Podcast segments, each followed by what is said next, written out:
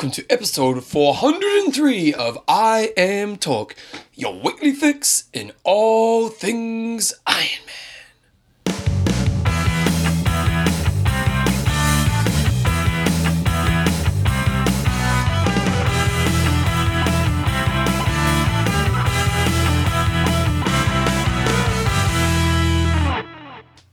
Radio team, welcome along to episode 403 of I Am Talk with Coach John Newsom and Bevan James Eyles. How you going, mate? Hell of a lot better than I was 24 hours ago. Was a bit rough, was it? I can tell you, racing Ironman, as most people know, is pretty tough. And then being having the combo of being hungover and oh, having yeah, done Ironman the big night, did you? and having to pack up and then get on a flight is not a good So combination. did you get drunk on the night of the Ironman? no, no, Sunday. So the race is Saturday, went out Sunday night, getting picked up by a shuttle 9:45 on Monday morning. Wasn't good. Did uh did you who did you go out with on Sunday night? Because I saw Swanee know I said best weekend of the year. and I know he didn't have the greatest race, so I'm thinking Sunday night must have been. Yeah, he, Swanee was out there. Yeah, he was out there. There was uh, a whole bunch of people. We can talk a bit about that bit later on. goes on tour, eh? I Am Talk is proudly brought to you by. coffeesofhawaii.com. It's a bit weird today. We're back in the studios in, in, in my small office, aren't we? Because we've got guests staying, so we couldn't do it in our normal studios. So John and I kind of sitting next to It's like the old days, mate. It is. It's like the old days, and I have to keep turning around in a bit of an awkward neck position. Because we've got to stay close to the mic, so I've always got to stay close. gotta stay close. Uh, what was the first one? Coffees of Hawaii, the world's tastiest coffee, Athlinks.com and social networking for endurance athletes. and extreme endurance. Your lactic buffer. Okay, guys, in this week's show, we've got a bit of news, and let's be honest, it's going to be all about Ironman New Zealand. We've got an age group of the week. That's sort of not really. I'm, I'm, I'm- instead of the age group of the week, I'm highlighting the 35 to 39 age group for the last few years. Just because you won it. You won, no, I didn't win it. Did you? Yeah, I got smoked. Oh, man, what happened? I'll tell, we'll talk about that later. to hear all about it. uh, website of the week, uh, John's race report, and then we've got some questions and answers at the end. So the big piece of news this weekend was uh, Ironman New Zealand happened, and uh, we'll talk about your race. What, how do you want to do this? Uh, no, we'll talk about this. My race will be, be later on, so we'll just talk about the pros. And I mean, you guys would have seen the cover. For those that are watching, you know, I'm, I'm talking say, from what I saw in the race. Good not- film coverage. Was- Yeah? yeah. I was, I was really impressed. You know, like it was, it was really well done, and like it was good camera. It wasn't just like a camera in one spot. They had commentators. They had the guy first of the bike. Was it Yeah, Phil? Phil, yeah. yeah, and uh, and the other guy who does all the Kevin, uh, Kevin Mackinnon. Yeah, they were doing a good job, and uh, you know, you know, you, you could have seen more of the girls at times, but you know, with a limited budget, you know, they, they did a pretty good job, I thought, for, for the hour that I watched. Yeah, no, they. Um, I, I I can't comment on, on what they did, but but they have got the coverage all up online uh, from from the day, so you can go back and watch some. So that's some good good trainer workouts to do. But the, the tiny bit that I have watched was um, was really good, and we got it well. Pretty much everybody would have got it wrong on predicting who won. Wow, the mountains now. The mountains now, did he? He, he sent us an email saying, "Watch out for Marko Albert." Yeah. He did. He, I've give, got to give some credit where it's due. I Still don't think many people would have picked him to win. I mean, this again. Granted, you're going against the Kiwis, so but you know you get Terenzo, Bevan, and Brownie. You know, three of the best in the world. I, I just felt for sure one of those guys was going to win it. But it was very, very impressive. So Marko Albert took the race out and he led from start to finish. He came out of the swim 46.10 with a with a group of guys, and then so w- when we're riding out, uh, it's it's more or less an out and bike course out and back bike course. So we get to see them. We start 15 minutes behind and biking back. And there was a big pack together of probably, I don't know, sort of six, to, six or eight. And then there was a, a reasonable gap back to, to Brownie and uh, Tim Tim Berkel and a couple of others. And you could see Brownie was on the front. It was funny when they when they came past. Bevan was on the front of the front group. And then Brownie was on the front of the um, the back groups, uh, and, and Brownie pulled them up. Apparently, they caught up at around about the 80k mark. And then Marko Albert gassed them. Just put, At what point do you know? Did he break away? Do I know? think it was about 80 and about halfway. Wow. So he put. Wow. So he must have done it. What you have on the, in the Taupo course is when you, you start each lap, you've got a reasonably hilly section. It's nothing nothing crazy, but it's to enough hills. Yeah, it's a, it's a perfect time to attack. So I figure he must have possibly attacked maybe on the way into town and then uh, and then kept it going. And he, I- I'm not sure exactly what the gap was coming in, but I think it was about um, close on six minutes coming off the bike. Which is incredibly impressive when you've got Cameron and Bevan and got very, very strong guys in there. To ride six minutes into them is just insane. and 90 k's. Mm. So I'd love to talk to those guys. I didn't actually um, have a chance to catch up with many of them after the race, but whether they were gambling that they would run him down, um, because you know you look at him from last year, I think he went a little bit under three hours, and so you're thinking, right, I can probably give this dude you know a good five minutes or so, and we'll probably catch him if we have a good run, or whether he just gassed them and they had um, they had nothing nothing left. But man, that is impressive biking. And then uh, and, Brown. And then yeah, that, and then you had the pack coming off the bike together. Lap one of the run, uh, Cam Brown, Terenzo, and Bevan uh, were running sort of shoulder to shoulder. I saw them when I started, and they were finishing their first lap, and they were probably about. Uh, Probably about a k behind me, and so I thought, oh, they're going to catch me at some stage. At some stage, this could be quite cool with the three of the three of them running past me. But I thought, geez, they are a long way behind. They've got a lot of work to do here. So then I sort of I just I, was, I had a pretty good first lap, and they didn't catch me on the first lap. And then I can't quite remember, but Brownie Brownie caught me up at one one stage and, and ran past with um, some other him- give him a dude. love. Give him, you know, Yeah, give good friends, oh, you know. bit of love. Yeah, Yeah, gave give- Brownie a bit of love. Give him a tip on the butt. Come Yeah. on, Barney. And uh, and then I was like, where the hell are the other guys? And Bevan apparently pulled out at around about the 20k mark. Because Uh, I saw I did see him at the pub afterwards. He's got real problems with um, nutrition. He just can't get it right. oh, really? Just doesn't go. You know, When he goes long. on on the uh, we need anything at the moment. Like Oh, we've really? seen him have a few crappy halves as well, and he just can't absorb anything, can't take anything down. So he's got some real um, yeah real issues with that. So he pulled out about twenty k, which I think is basically at the bottom of the street that he lives on because I know where he lives. and I thought when they said, I'm going home. I've had enough. I, I pretty much think it was like that. He uh, it, it was a 20k mark, and I think yeah, that's pretty much the exact bottom of the street that he lives on. So, uh, not a happy time for him. And Terenzo, I thought he did not catch me on the entire run. So these guys were. Um, so what they're so they're about about one k behind me. So they're about four and a half k's, four four and a half minutes or so behind me, and they've still got two laps to go. So they've got twenty eight k's. Yep. He did not catch me, so he must have exploded. And then I thought I have a look at his splits afterwards, and he did. His- So wait, where did he come in? He came in. He did. Uh, he came in third, but he ran a 254. But uh, if I click on his splits, he, he did not catch me, and I, and I was not going uh, express fast. So he started off the fir- first seven and a half Ks, they were going 347 per K, Yeah, by the end and then 348, 351, 418, 433, 429. That was his sort of average pace through those different splits. So he uh, he battled it out there. I don't think he'll be overly thrilled with his uh, his run split there, but still, it's some points in the bag for him. And the focus for him, from what we, we saw on in the New Zealand media, is very much on the seventy point three worlds. He said, you know, if I qualify for Kona, I will you know go and do it. But I think he's very much focused on the seventy point threes. So he's still got you know fair beating there from Cam. So oh no! So, so Marko Albert basically ran like a legend. two fifty, and Yeah. the guy is a unit. He's, a huge. unit, he? Yeah. So I think that doesn't bode particularly well for Kona. You know, he's just I don't know what the hell they eat in Estonia, but remember, remember, remember that other dude uh, who won it, uh, uh, Johansson. Yeah, he was a big unit He too, was he? massive, and Marko Albert was massive as well. And so he comes from the ITU side of things. Used to always lead out the swims in the ITU side of things, and uh, yeah, he ran two fifty oh five, which is um, yeah, Brownie only. Brownie had a pretty good run, 247.45. After a strong bike for him too. Mm, so he only ran, you know, 220 slower than Brownie, which is it's not it's not a fast course. Uh, so it's very impressive. He was only about two minutes off the course record that Bevan set last year, and had Bevan not done that last year, I'm pretty sure that that effort by been, Marko Albert yeah. would have either been close to the record or, or about the same. So very very impressive. But at the same time, you know, Brownie's 41, 40 to 41 or 42, and 821 it's pretty still pretty decent. You know, he just got a bit smoked in the swim. Probably had to bike a bit harder, which you know he might have been able to run you know, a little bit quick, quicker if he didn't have to bike so hard. But uh, yeah, man, you, you know, like after on the news that night, they had an interview with Brownie. It was quite interesting. New Zealand media kind of made out Brownie won it. Well, they didn't make out he won it, but all the love was going to Brownie. they didn't even have the winner on. But anyway, um, you know, he was saying he had like, quite a long period off over August, was it last year? He's- he took seven seven weeks off training. You know, he had a crappy year last year. Took seven weeks completely off to try to get his body right. Didn't do Kona. Yeah. And uh, and he said it's just really put him instead for you know you know he's had a really good kind of last three months, hasn't he? So Mm.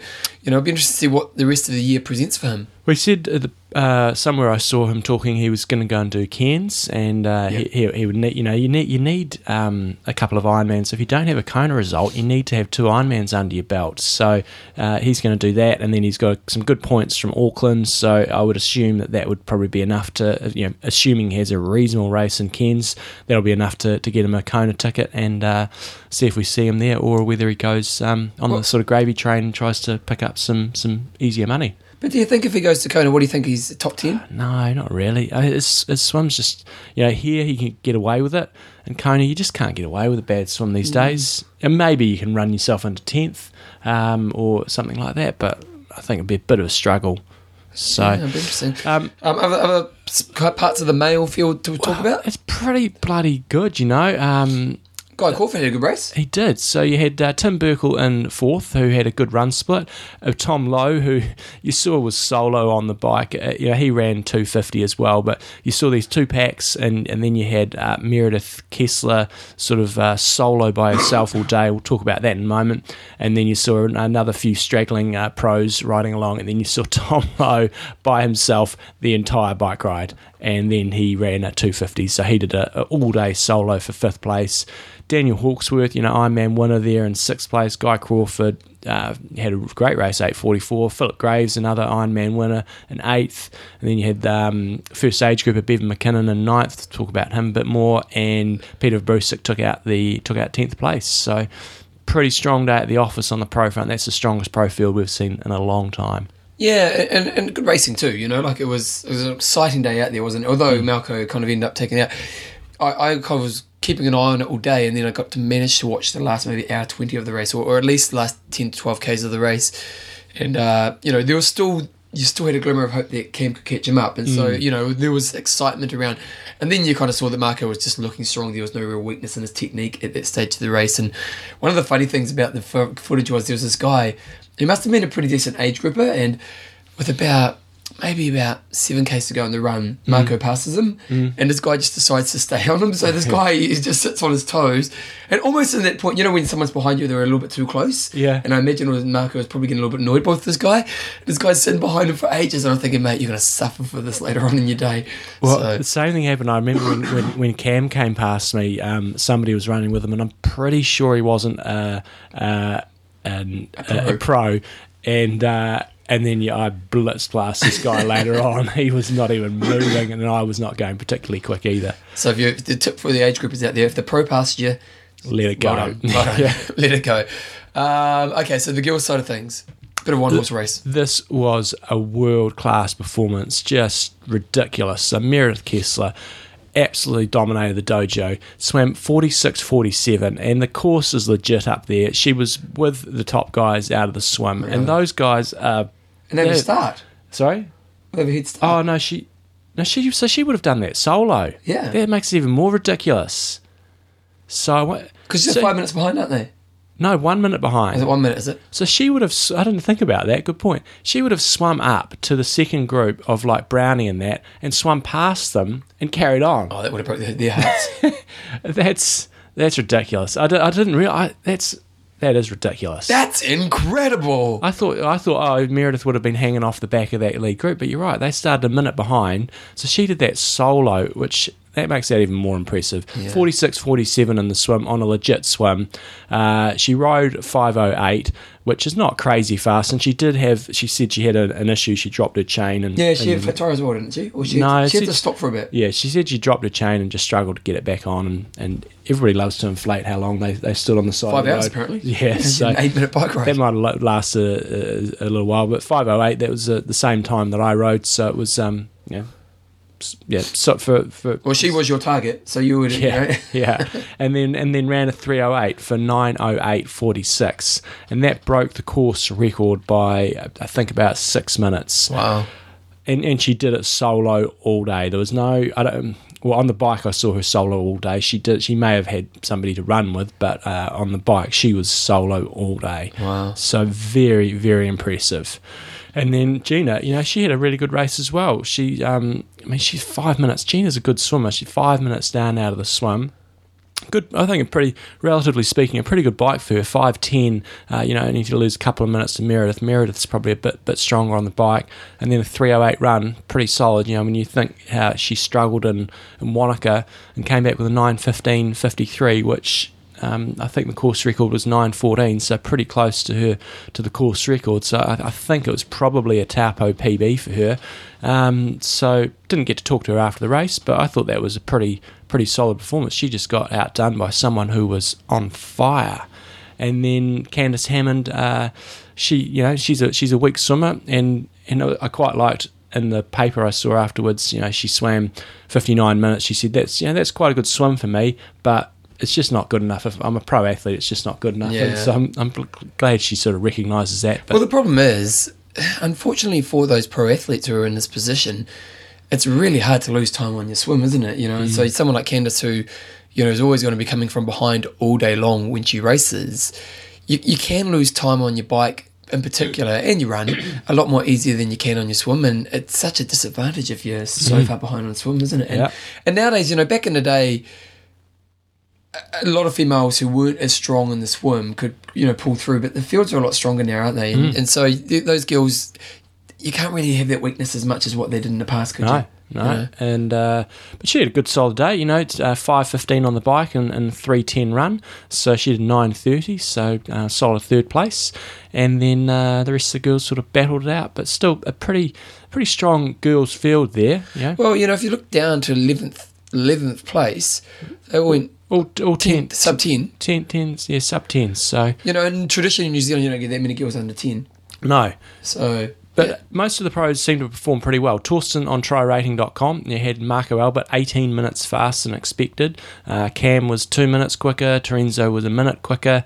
And Van Berkel was five minutes quicker. Tom Lowe was actually a bit slower than predicted. But the big uh, the big winners there were Guy Crawford. He was 16.30 quicker than expected. wow that's awesome mate So that was a, a big, big PB day for him, uh, along with, with Marko Albert. On the girls' side of things, you had Meredith Kessler 13 minutes quicker than expected, and uh, Gina 5 and Candice Hammond 3 minutes quicker. So it was a.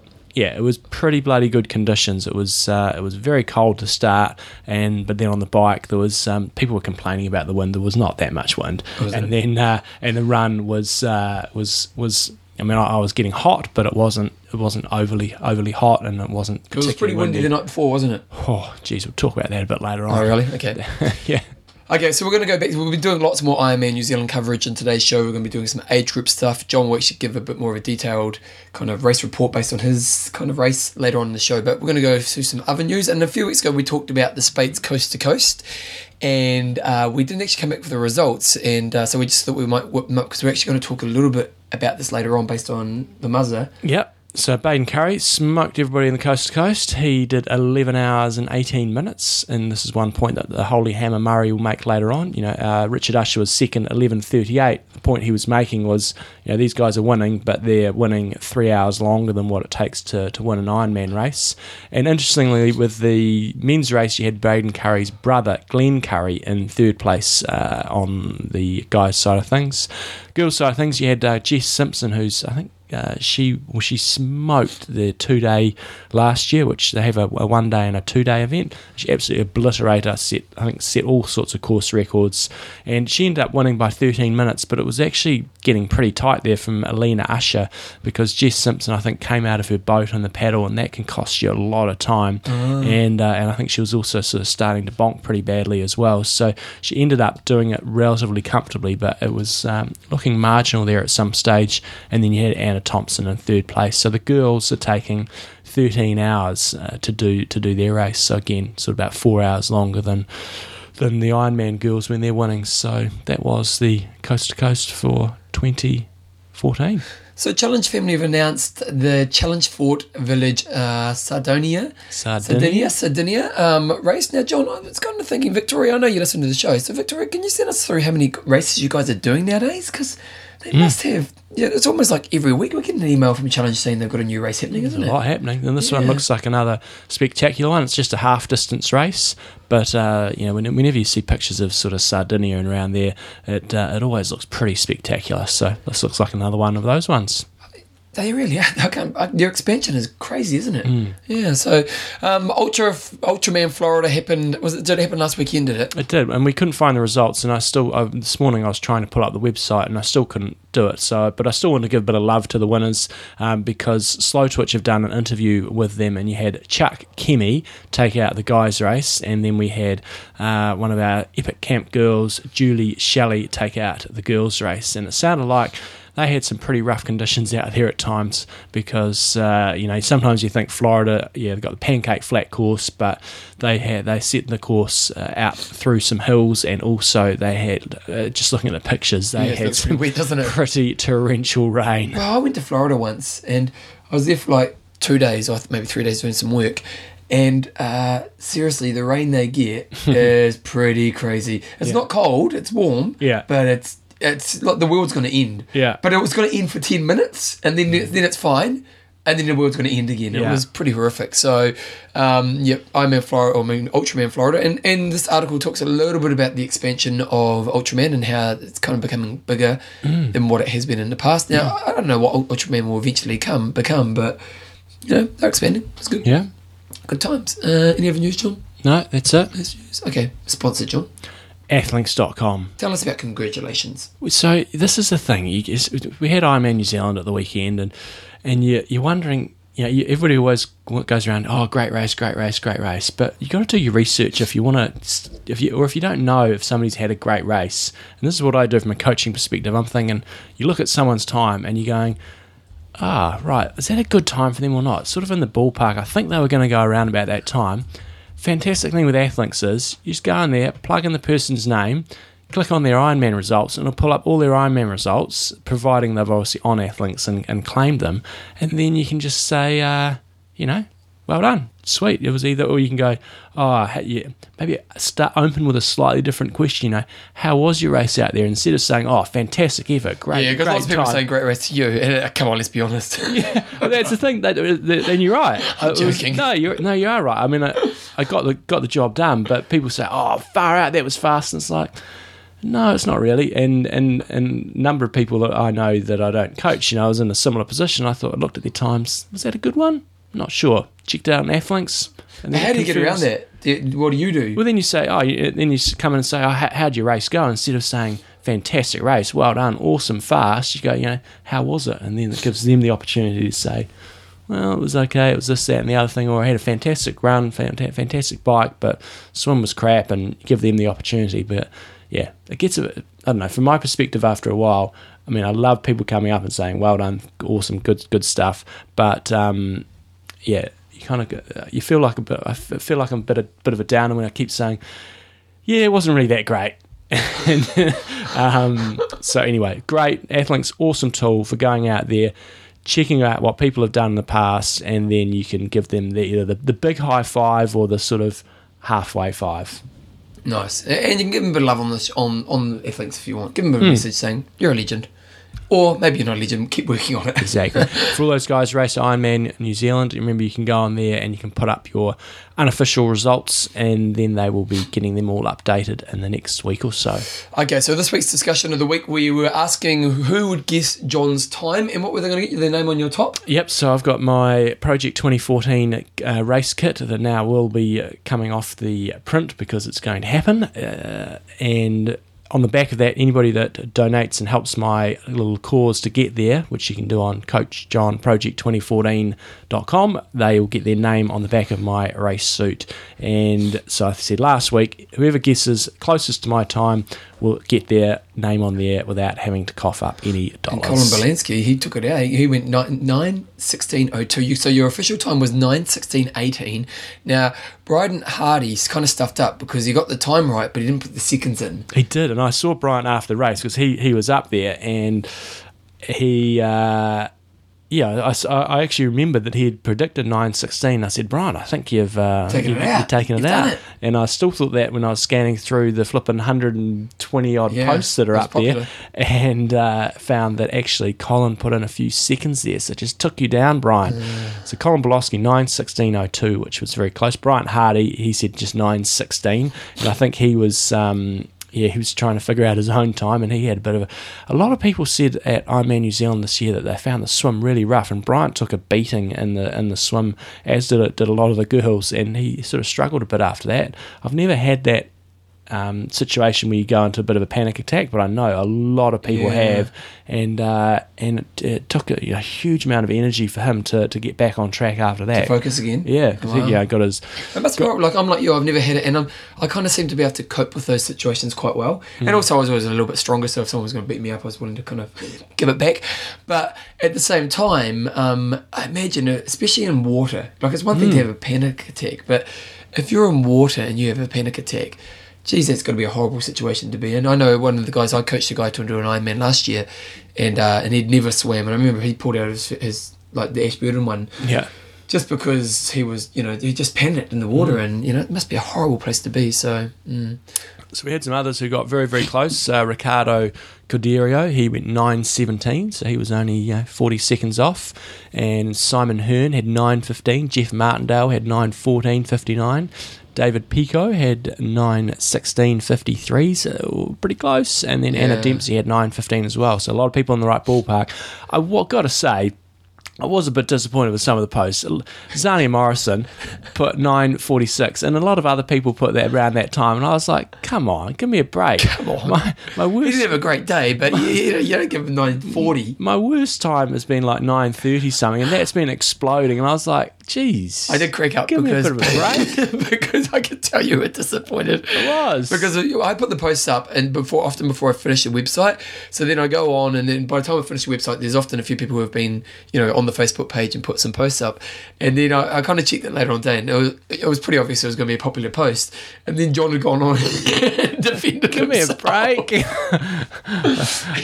he done, here's my stats. Here's what I've done already. Come on, team. But a lot of you, I did appreciate a lot of people putting up some good times. There was some sub nine times But there's a little bit as well. the other way as well, wasn't there? Yeah, uh, there was only one, one. I think somebody put seven fifty nine. That was probably a little bit out of reach. Yeah. But uh, there's a few, there's a few sub that sub off. nines, a few few around what we predicted. I think we predicted about nine oh 904, I five. Yeah. So in hindsight, that would Do you think been. 94 was possible? Yep, yep. Uh, that would have been a really, really good day. You know, in the back of my mind, I thought oh, maybe sub nine, but uh, even if I'd had my the, the best race of my life, I don't think I would have been sub nine So you just not in the in the condition at the where I'm moment, at. yeah, Yeah, yeah. So Okay, so this week, John, obviously something's happened because John's got what is something your wife, husband, partner told you that you should do around training that you didn't listen to, but when your coach or training partner told you to do it, all of a sudden it was a great idea. Is this something, is this coming from somewhere? well, it's a bit of both. So Come on, tell the Yeah. Story. No, but but I'm just thinking, saying that I should be doing more flexibility work and more Yeah. uh, more core conditioning work, which I should. Don't really listen to it, but I probably will maybe do some of it. But it's also uh, another. Have you ever tried, like, because I remember when I went out, with my last partner, Annalise, she tried to start teaching at the gym and uh, and she was doing, doing quite well. And, uh, you know, within the gym world, without setting up myself, I'm one of the world's best at what I do. And, uh, and so, you know, I'd give her some advice, you know, just go mm. along and say, hey, babe, I'm just watching what you're doing. There's a couple of things here. Yeah. Didn't want to have a bar of it. No. Didn't want to have a bar of it. Anyone else in the world want to hear what I say? Not her. Yeah, no, and and and, and another mate of mine, his, wife is uh, is doing triathlon as well, and and he'd be trying to give her training advice and stuff, and uh, and also telling her not to read a book while she's on the wind trainer, Yeah. and she didn't have a bar of that, and then she, I, I gave her a program recently, she's going, this is the hardest week of training I've done in my bloody life, and and Matho said, that's what I told you to do, and uh, so we we hear a lot of. Although the whole "I told you so" doesn't really help. No, No, that's the thing. Is like in that moment you just have to go. Oh, that's that's, that's great. Mm. I'm, I'm glad you are progressing. So that's what we put out there. Some, something what's- your wife, what is partner, that thing? Yeah, they've told you to do, and you go, "Bugger, I'm not doing that." Somebody else tells you, "That's a great idea." Oh, legendary. Oh, I never thought of that one. Yeah, Okay, here's some music.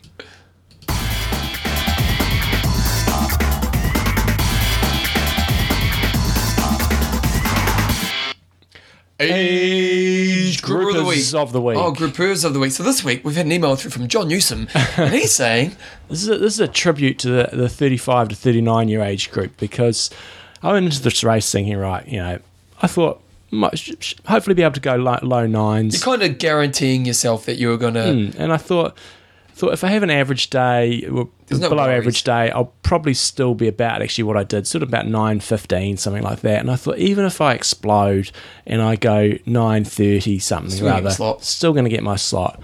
Oh, how wrong I was! Oh, how wrong he was.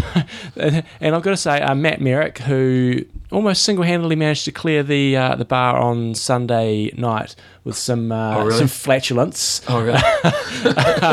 he was bitching and moaning because he got tenth place and he did nine forty, and he was like, most other years he would be like miles up the field, and Yeah. he was only tenth in our age group. It was ve- a very very strong Okay, so, age so the age group wise, so you Justin Kerr took it out and he did a 9.14, and you're saying he had a pretty smoking race? well, he rode Smoking four bike? four forty five. Oh, because he swam. I mean, 107. Come on, Justin, sharp it up when you swim. it was first Ironman as well. Wow, that's pretty smoking. and then ran three thirteen. So real strong bike. And Then you, then Paul, you know, Pod took out third. Um, Quentin, was Quentin was Quentin Fogarty was uh, in fourth place, and the Phil and Aid. We'll talk about his race a bit later on. Was in, blinder as in well, didn't fifth, not still nine twenty one in fifth place, and then nine twenty nine, nine thirty two, nine thirty two, nine thirty nine, nine forty down to tenth place. And so you know there was, there was four slots in our age group. So fourth place was nine twenty. It did end up rolling uh, down a few places, but still who didn't take them? first guy didn't take it, and then Pod already had his yeah. one, so Phil got first roll down, and then I guess uh, so it probably rolled to sixth, so nine nine twenty nine. But then I thought I'll go back because and, and have a look at the previous years because I was like, man, I thought that was really strong. The previous and, and I guess my point that I'm trying to make with this this sort of topic here is, is split. is the difference in times from year to year at Ironman New Zealand is massive. Yeah, because last year it was slow, but you, but then you go two years before then and it wasn't so slow. Yeah, so the year before, Dino Gaskin Uh, took it out in 9.34, so I would have won that age group by, you know, close on 20 minutes, and fifth place was 9.54. But in saying that, it's you can't really say you would have won it with that time you had because it's obviously conditions. Because it's like a guy like Rob Dellymore, you know, Dino Gaskin, these guys are fast guys. Well, then the year before, Dino Gaskin took out the age group in Seven. 907. So, uh, massive difference in times. And then the previous year before that, uh, Andrew House, who reminded me at the prize giving that he still does have the course record for our age group, and uh, just nine, in 906, but he crushed it that year. He won by uh, by 12 minutes. So, so really, I guess my point here is a our age group was bloody tough because, uh, yeah, the guy it was very very close and and you know guys were just smoking it in terms of the overall placings were, were very very high up relative to a lot of the other age groups. But then you know trying to predict times if you'd done that the previous year you know a 914 would i have gone? That probably probably not. But uh, yeah dino gaskins took out 934 so yeah Why was it so hard last year? Was it bad weather last year? uh, well, it was hot on the run i don't know why they were biked so slow so not quite sure I can't remember. I can't remember the conditions from last year because, as we say, like Dino Gaskin the year before went 907, so Mm. he was nearly 30 minutes slower from one year to the next. Now, when was the? Well, that was 2011, so that was the course change as well. uh, the course change was last year yeah Yeah, so, the, but it wouldn't have been 30 minutes to Dino. no So just goes to show that Did his wife did Ironman New Zealand. She did. She did all right. She's got this great nutrition business. Prop joke. Uh, she, um, a few weeks ago, I, I, I got her confused with someone else, and she Oh. came, she came and bit my ear off at the prize. Oh, did she? Yeah. Sweet, But she, she had a good race, but again, thankful she got her Kona slot in seventy point three in Auckland, which is kind of Mm. relief because I think she got she wouldn't have got one there in in Taupo. Taupo because there was some smoking fast Australian girl there. So there you go. Predicting times and Kona qualifying places is a little bit dangerous. You just got to go out there. Same for Phil. He managed to get his spot with 921. I thought he was probably going to go closer to, to 930, and had he done that, uh, he wouldn't have got a slot. So you just got to go out there and race as fast as you can. Not worry about what the hell else is going on out Just there. Just while we're in the kind of age group of the week segment, uh, what are some other stories that were kind of impressive from the day? I know we're going to talk about Phil and Nader later on, but Uh, so Bevan McKinnon, he was the first age grouper overall. He finished in ninth place. That was that was Ninth pretty that's pretty impressive. uh, and then I guess probably the other one. great name. Yeah, great name. Yeah, he, he had a good solid day. But I think probably the guy that took our age group was um, was the most impressive. He he rode a 4:45 on Ironman debut, and then backed that up with uh, with a 3:13. So what's his history? Is he a cyclist? yeah, he's ex ex cyclist. So 445. A lot of other courses around the world yeah, that's that's okay. It's not that fast, but at Taupo, that's basically the same as what the, the top pros are riding. So Cam Brown rode 440. Most of the guys like Bevan and so on were rode 443. Yeah. So he was, and that would have been 445 solo off the front. So I think Did probably you think you were going to catch him? you uh, must have known the splits. yeah, Belinda was giving me splits, and no, not really. She she got. I think the first split was um, six minutes, and then it was down to four thirty, and then it was down to three something 'cause or I, other. th- I thought you were going because at one stage she was doing the Twitter updates and she said, you know, maybe three thirty off the front, and you know, and it, it looked like you were catching him, and I there was, suppose I- it looked like there was enough time to catch him if you. I, I did blow quite badly in the in the third lap, so if I hadn't, it probably would have actually got pretty close. I was only what is a minute and a half behind at the end, so yeah, and I probably lost a minute and a half easily on that last lap. So I guess it probably would have been pretty close. Hmm, hmm. But you know, easy to say those things. Yeah, Um, the other thing I would say about this, and this is one thing that um, Bevan McKinnon mentioned to me at the the prize giving, because I've been saying, look, the bike times, and again, the bike times are not particularly quick, and yet what he was really saying is these days the packs don't form on the bike. There was a, I was solo for most for for, for big parts of the bike ride. I was completely solo, Why? nobody around. I just I'm not sure if if there's just not quite the depth there, but it seems like you know a lot of the, the time seemed quite yeah, quick. because like your, your argument is you've just done a whole segment on well, look how strong my my age group is, Mm. and so you know, like if you would go back to the years past, you'd argue, well, in that case, you would have had less packs in the past. So so like when you came past me in Yeah, well, there was a pack, wasn't there? Yeah, in 2007 six, or whatever something, it was. Yeah, a big pack. And and most other races, you, you see these packs forming, but a lot of these guys here were solo. So Pod, um, who got third, he I could see him on the bike. He was, I'm pretty sure he was solo most of the way. Um, uh, Well, what's interesting, if we look at this here, if we look at just your age group category, the top 10 guys, the swim times are all over the place. Yeah. So you've got a 107, you've got a 51 and 54, 57, 101, 57, 1, 55, 57. So you all came out at different times. and and the bike is- times are sort of well, similar. no, they're, yeah, they're all similar, aren't they? So they all sit within like a, other than Justin Kerr, who absolutely killed it. It's Hmm. kind of like a three or four minute split between the bike times, but the swim times were massive. So you all just got out of the water at the wrong times, didn't Hmm. So then no one, you know, there was no one who were kind of together. So, yeah, so I think that was that was right. It's, it's not a fast course. It's just it's it's a lot. I'll, I'll go into the course later on. It's a lot tougher than it looks. so there you go. Thirty-five to thirty-nine age group. Big effort this year at Ironman New Zealand. Well Give up those years. Yeah, You come back when you're 40. yeah. Uh, sponsor. We've got Coffees of Hawaii, John. Tell me about it. What was, what was I going to talk about? Coffee. We're going to talk about product 141. And that is. one, good old product one four one.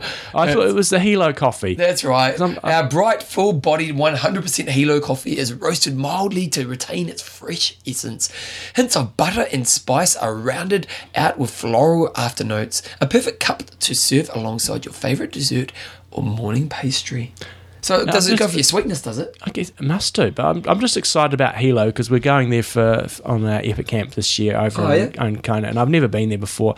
And people don't rave about Hilo, but it's just there's the other side of the island, and it's nice and lush. And we I just pray like anything we don't get the rain because you talked about the rain in Florida, It's a bit like that, is and it? uh, it is going to be full on. The But I'm just ex- end? Yeah, We're I'm- going to end here today, but hey, the wind last night. there's rubbish bins everywhere out there, I tell you, because t- Tuesday morning's rubbish rubbish collection day in our area, and they're all over the road and they're Oh, falling over all over the place. we've got this big tree right there. You know that big tree there? oh, that one, yep, Yeah, yeah. I'm just pointing to it. And uh, I was worried it was going to fall over last night, fall over Oh, really? the house. Yeah, it was so windy. I was like, oh man, if that tree falls down, we're in trouble. It's also windy in Kona, but if you want to get yourself a bit of Hilo coffee there, uh, get on it. Coffeesofhawaii.com. Get yourself an eight ounce bag of any sort of grind you want. Do you like butter? 1528. Do you like butter? I love butter. What do you like butter on? Like, because I don't have a lot of butter because it's, you know, I'm a health No, professional. it's fat. Fat's your friend. That's right. So, Go bu- full fat. butter on a hot cross bun. Yeah. I like butter on a on a, a cheesy white piece of bread or Oh, a cheese really? cheesy bun. You know that. Cheesy bun. with A bit yeah. of butter. Not, I know there's not a lot of goodness in in white bread, but just having some cheesy white bread with butter on top. so, for me, Marmite sandwich Mm. or um, toasted Marmite sandwich. Yeah. Hot cross buns. Yeah. Yeah, need some butter on there. Butter's good. Hot muffin. Mhm. Butter. Yeah. Butter's fat. Fat's good. Yeah. Fat is good. Get some fat into you. And that's the great thing about this is hints of butter in the fragrant rain. Yeah. So there we go, guys. Get it. Coffees of Hawaii.com. There we go. Check, check, check it out. Coffee's of Hawaii. Okay, guys. One, two, three, four. Five! Did my karate chop at my computer? and ironically, the contributor of this week's high five, He. Colin Bielkowski, uh, yeah, submitted this post in here. What's his nickname? Isn't he the burglar? The convict, I think. Convict, that's it. The convict. Okay, he's got. Hi, Bevan. Hope all is well. I believe you guys talked about this on the podcast, and John posted this on his blog that Ironman, Ironman New Zealand is the oldest outside of Kona, but I believe that it may be incorrect. Ironman Canada, Canada started, uh, celebrated its 30th anniversary in 2012. The first couple of years of it, it was called an ultra triathlon, not Ironman, but they recognised in 2012 as it was been running for 30 years. The first race was 1983, so So I think, well, we're, we're still right. It's the 30th Ironman edition. So I get, I get what you're saying, Colin, but uh, It's a funny Ironman one, New isn't it? Because Ironman New Zealand wasn't a full distance for Yeah, but it 50 was still years. called an Yeah. Ironman. Yeah. So no, we're claiming it. Well, New Bug, Zealand's- you, Colin. You yeah. can get your name on my top, but that's that's it. You Canadians, A, Yeah. A, A. Yeah. Okay, high five. So he's done. He's done us a high five as well. He's. We're not picking on you, Colin. You won the prize, Mm. and you're in the top five. So we love your work. He's got the best things about triathlon. John, but you go first. Number one, how triathlon ages you before your time, i.e., the start list says you're 30 when you're still 29. S very true because I remember on this uh, the prize giving, well, I think it was the 75 to 79 age group. They were reading that. Mike Riley was you know pumping it up, and he goes. And here he comes. He's 74 years old from wherever he was from, and taking out the 75 to 79 age group. So it does age you up. John Bo. Mm. Don't worry. I had a question, but it kind of went out of my head.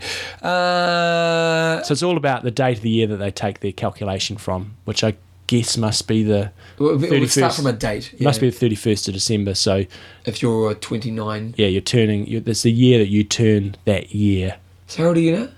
I'm thirty seven, so I'll be. But I'll be After this year, do you think you'll wait till to 40 again to try to do it again so you get podium at Kona? I've got no plans to do, do it again after this year anytime soon. so Great experience. Yeah. Uh, how your tight and aero tri suit shows off the pounds that you didn't lose. it's true. Oh, so true. There is, you know what, if you. Uh, If you went super corset sort of tight, then it might sort of keep it tucked in there. But most of the time, skin stuff is not tight enough, and you do have. We all have a bit of. when you're feeling ultra sharp, like I, back in those days when, when I was really sharp, you know, you could put off those types of clothes, and, and that is Yeah. pretty cool. When you're feeling sharp and you just know you're looking the crap, there's a cool moment to that. But when you've kind of haven't lost those last couple pounds, Yeah, no, I, I had a bit of jelly belly out there. Uh, number three, how peeing on yourself is suddenly an acceptable behaviour. Well, I read your race report, and apparently you're peeing on yourself all day. Jesus. Huh? I was just, yeah, it was like a hose out there. Uh, and they made it a specific, somebody did ask me, I can't remember who it was, specifically asked me, so it's okay to pee on the bike, isn't it? Because they'd said specifically in the Not to. yeah in the, in the race briefing there is no public um, urination or going to the toilet in, in public. So I No, said, no, no stopping on the side of the road. And, yeah, you've got to use the, the toilets. And I said, look, they're not going to bust you on the bike. Well, they know. They wouldn't. I think if you flopped it out, Yeah, because Well, Melina, M- Melina. Style used to do that. Yeah, Uh, just you look. Oh my god! I think that would, would cause some the, some fury from the, the race referees. But I think outside of that, I think you're pretty safe. okay, uh, number four: having to explain to someone that no, I didn't do an Ironman. I did an Ironman seventy point three, and then having to ask them you why it's called an Ironman, and then and so on and so on. That's so stupid. Why- Just call it seventy point three. I think it's Does anyone actually call it an Ironman seventy point three? Oh yeah, oh, big time, big time. In Auckland, it was very confusing. Oh really? They were saying the winner of uh, Ironman Auckland, you Oh, know, were and, the, and the papers and stuff, because the media don't understand. No. They, they they say, yeah, just call it a seventy point three. That's interesting. Stupid. Stupid, John. It's stupid. Number five, how most people don't really look that flattering in a tri suit, but thank heaven for the few that do. I think Colin needs to lose a few pounds. I think he's a bit insecure because that's that, that's kind of the same as tip number two. I think I think he's Colin. Let's be honest here. I think you're going. I need to sharpen up. I'll do a high five. Oh, that one's here. Oh, oh no. One thing that was really funny, you know, I give Phil a bit of a hard time on the show, saying he's but bit, bit, bit, Yeah, bit yeah. big. And then people were coming up to me at the pub going, Phil's really not that big, is he? Jen, and his wife, found that particularly humorous. Well, how's your job going? Because she was looking forward to working. Yeah, that ain't happening. Okay. Do you, want, oh, do you want to add anything to that? Uh, no, that's that's all. Do you know what? Best thing about doing triathlon is having a race. There we go. Okay, uh, I'm gonna put some music on because John's race report is coming up. Oh, here we go.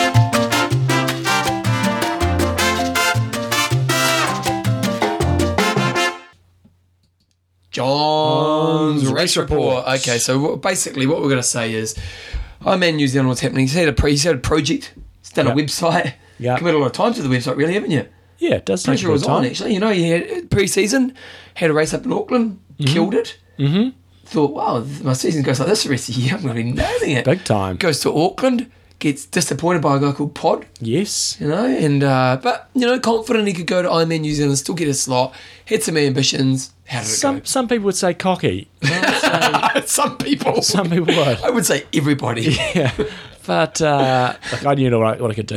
I think um, well, one thing I was going to say to Bevan before, which I did say before we started recording, when I was going up to Taupo, I was thinking, oh, I wonder if this event's a bit tired. And Because I have to admit, when I did it, um, John, well, John's, I'm going to interrupt him, but he's going to say that you're wondering if it's kind of lost its mojo. Mm. And, and I have to admit, I think the last time I did it, I got the feeling it was losing its mojo. Mm. Like, I'd done it maybe four or five times up to that point, and it seemed like the crowds were a little bit less, the atmosphere was a little bit less, and so, you know, you know, seven or eight years later, or five, eight years later, and it was complete opposite. I was blown away. Like the support on the run course was far more than what I've Really? experienced before. It was just everywhere. And the, the good thing they do at Ironman is, is is now they put your name on your on your, your thing. So I was thinking, oh, lots of people know me from Iron Talk, but I don't think many did. I think uh, people just go, go John. I mean, there were there was some great supporters out there, and I really appreciate all that. But just every Joe blogs out there was just it was just awesome. Really? So I couldn't. There's only two things that I could fault the event on, and that was one. I probably went to registration when it was the busiest time, and there was a pretty big queue for registration. And then how like do you get around that you can't. people? Yeah, yeah. It's, it's like then they'll have another ten people on who'll be sitting there doing nothing Yeah, most yeah. of the time. So that was just a bit a little bit painful. And then um, the new roll down procedure uh, where then there's So, a- yeah, so tell us how that worked. So- they changed it, didn't they? yeah, it's basically an awards ceremony. Basically it meant there was two awards ceremonies. And hind- beforehand, I was saying, oh, well, I suppose that could be kind of cool, and, and it was kind of cool. But essentially, it meant it meant there was two prize givings, and like, yeah, you got to recognise the people that do well. But I think the old system actually, in hindsight, So, what, works what, better. what was the difference? Well, so everybody who's wants to go has to go into the auditorium, and it's basically like a prize giving. So you say, right, um, Yep. first place, come up. If you don't come up, okay, it's going to roll down, and we just go through. And so it's like a it's like a prize giving procedure. You go up and you got your lay, and then you went out and uh, Oh, and okay. paid your paid your money. And that was where the problem was. Again, there was this massive queue um, because we were one of the last last age groups to go up, and we had to queue for for for a long time. That was the only two things that went wrong. So. And then what? Then at the dinner they did and another then the prize dinner, giving. then the dinner, you've got your you know, your normal prize giving. So it's um, so do you think it hasn't actually created any more efficiency? No, it's it's far far from it. It's created inefficiency, I think, but it probably has created a touch more excitement. Um, in that roll down process. yeah, but at the same time, it didn't because you know, um, Mike Riley was saying, look, people aren't that excited when they're coming up here to get their slots, but you kind of you know you've got your slot. Whereas when you used to go the roll down procedure, you're sitting there waiting, waiting, waiting, Yeah. going, am I going to get it? Am I going to get it? And uh, and, And you so- knew from the start in the old days because everyone else had paid for them who wanted them. Mm. So you go, okay, 40 to 45, okay, we've got two spots available. And then Mm. everyone was like, oh, okay, well, you know, mm. whereas, you know, you knew you were going to take your slot, you knew you had it. So it was, why would you be excited? And so for me, it was I've got to sit through this, and then I've got to wait in a long queue. Whereas in the past, I could have just rocked up and you just pay your money. So, So, so then, lastly, just before we move on, what was the longest roll down? Uh, pretty sure it was forty to forty-four. That seemed to roll quite away, and maybe the fifty-five to fifty-nine, because I know in that slot Molina didn't take his, and Ken Glah got his slot, uh, and that rolled a number of places down. So I think it's Ironman number thirty-two for Ken Glah.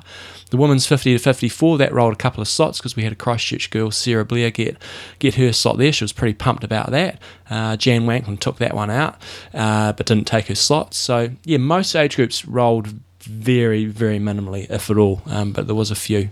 Okay, so so overall, Ironman New Zealand is a bloody good race. Yeah. Highly recommend it. Great Oh. crowds, great atmosphere. Yeah, no- behind it. Yeah, no, I mean, I wouldn't bullshit. If it was crap, I'd probably say it was crap, but I was very impressed. Uh, it, that's helped, it helped that it was, a, it was a nice day, but just the whole experience as well. I don't usually go to the, the pre the Yeah. pre sort of um, carbo loading thing, but I did this year. That was good. And then the, the after party was good.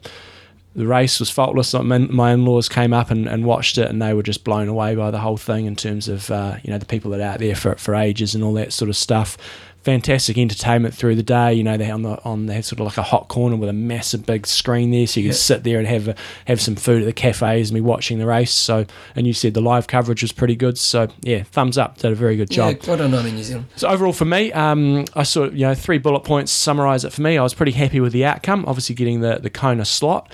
I was happy with my effort during the day because um, you know, I put, put it all out there and, and didn't have any um, you know You don't look back and go, oh, I could have done this. yeah, and then um, but overall disappointed with the performance. It was quite a bit slower than what I wanted to go and what I think I'm capable of going. So it wasn't my best day at the office. So and I guess that maybe leads on to quite a few posts out there, people uh, reminding me how I got checked twice I got so many emails.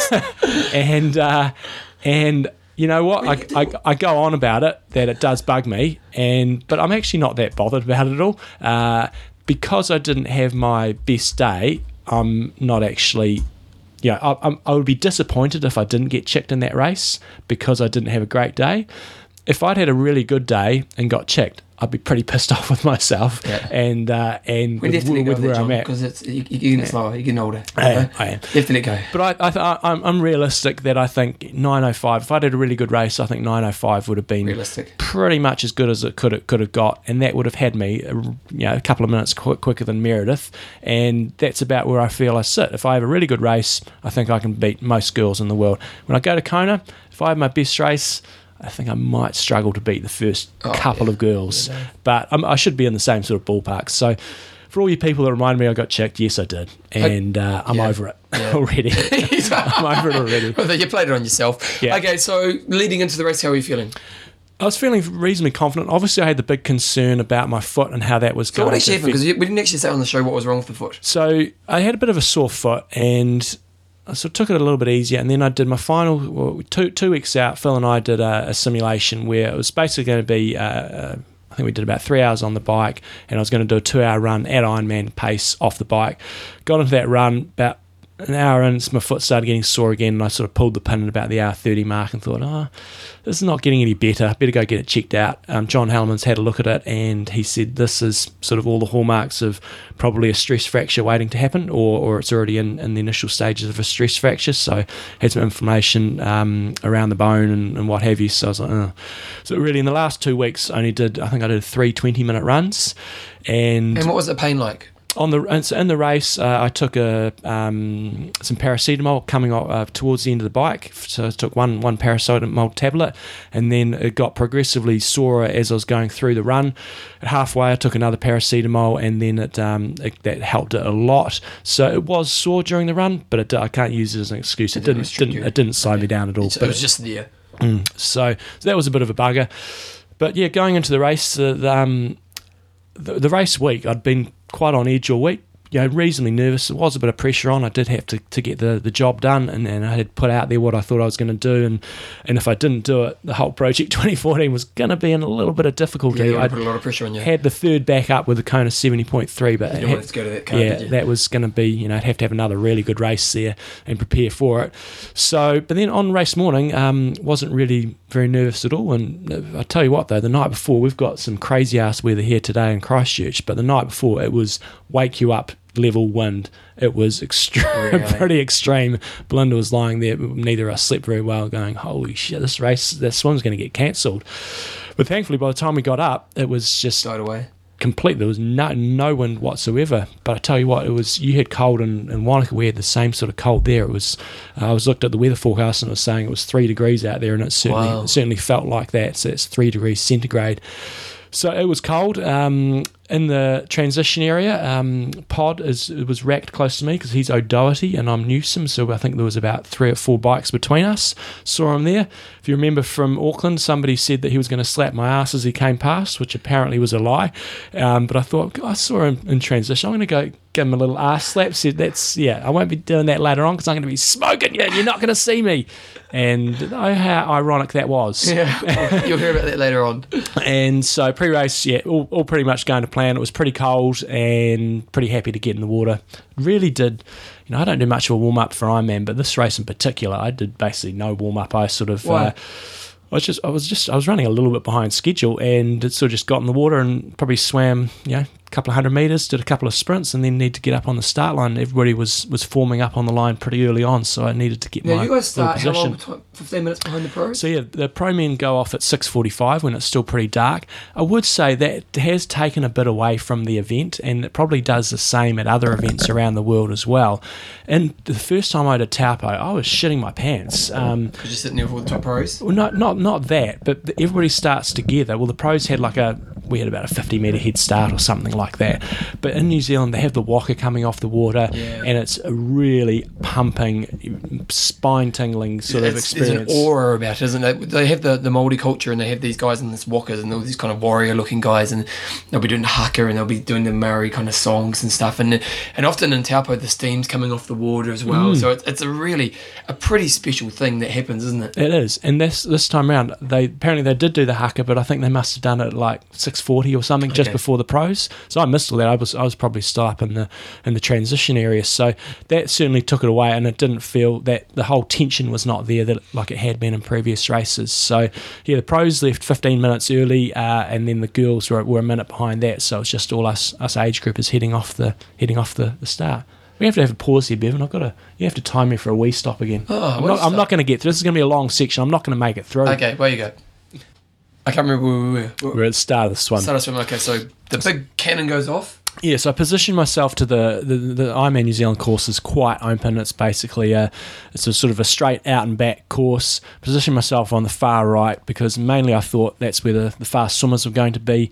Also, it means I breathe to my left. I don't breathe hypoxically, uh, so I can see what's going on all the way on on the left hand side, and and it's also the shortest shortest way to swim the course. So started there, cranked it out the first couple of hundy, and. Uh, very clean start. I didn't have anybody lay a hand on me, basically. Well, it was, it was great. And then just sort of, you know, a couple of hundred meters in, just assessing the situation. And there was, there was a few guys blowing off the front pretty quickly. And I thought, oh, well, I can't catch up to them anyway. And I thought, well, there's nobody here to get on. Nobody, nobody's just in front of me or no feet that I can just jump on. So I just slowed down and jumped Oh, on the jumped on the people's feet next to me.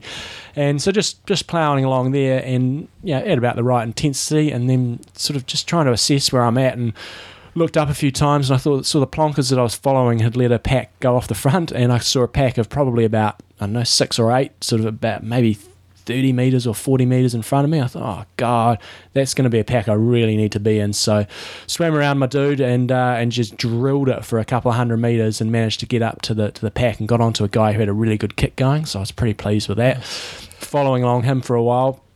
And then I kind of sensed he was going either a little bit off course or he was getting dropped or something. And I looked up and again there was another break happening. I thought, oh god, here we go again. Thankfully this time it wasn't quite so far, but I, you know, just lay the hammer down for a while and managed to get back on. And then there was yeah, there was just two guys in front of me. And I just sat on their feet the rest of the way around the swim basically, and they were they were navigating pretty nicely, just following the buoy lines and um, felt you know intensity felt pretty right. But when we came around the halfway mark, it just seemed to get progressively slower and slower the further we got in, and uh, and it was really starting to almost do catch up and finding the intensity very easy. But really, just What do you do in that situation, but aren't? Yeah. Because you, uh, going around the front, you're gonna Uh, no point. them, don't you? Yeah, there's no point. So I just thought, you know, there's nobody in front of me that I could see. Uh, I figured, I, I kind of thought, I think I'm at, we're actually on about the pace that I, I need to be at. And there's not that many people in front of us. So I just thought, you know, bugger it, I'm just going to conserve energy. So that was kind of cool. Just swam the last probably, you know, K or so. It was really quite easy and was just sort of flexing my feet forward and back to make sure I wouldn't get any cramp. And I was pretty happy that it was easy. I could start thinking about the rest of the race and that the swim had gone pretty much to, to plan. And I was really happy that I was not exerting much energy. And that's what I say to a lot of age group athletes. You know, when you come out of the swim, you really want to feel like you haven't done much work. And that was the feeling that I had. So quite happy about that. I, I could, it was quite funny. I could sense the guy at the front was getting slower and slower, and the guy in front of me was starting to get a bit twitchy, and he couldn't resist. With about with about maybe 400 to go, he, th- he was just I could just feel him thinking, going, "Oh, we're slowing down here," and he, he ended up swinging around the guy and, and putting in quite a big surge in the last sort of 400, just to just because he thought well, maybe I'm not going hard enough here. So that was kind of cool. Coming out of the swim, on his wheel. Sat on his sat on his feet, and the other guy sort of went a slightly different direction. And then when we came around the final buoy, we were still all together. So it was Oh, exactly okay. as you would predict. The guy when he went to the front was actually not going any quicker.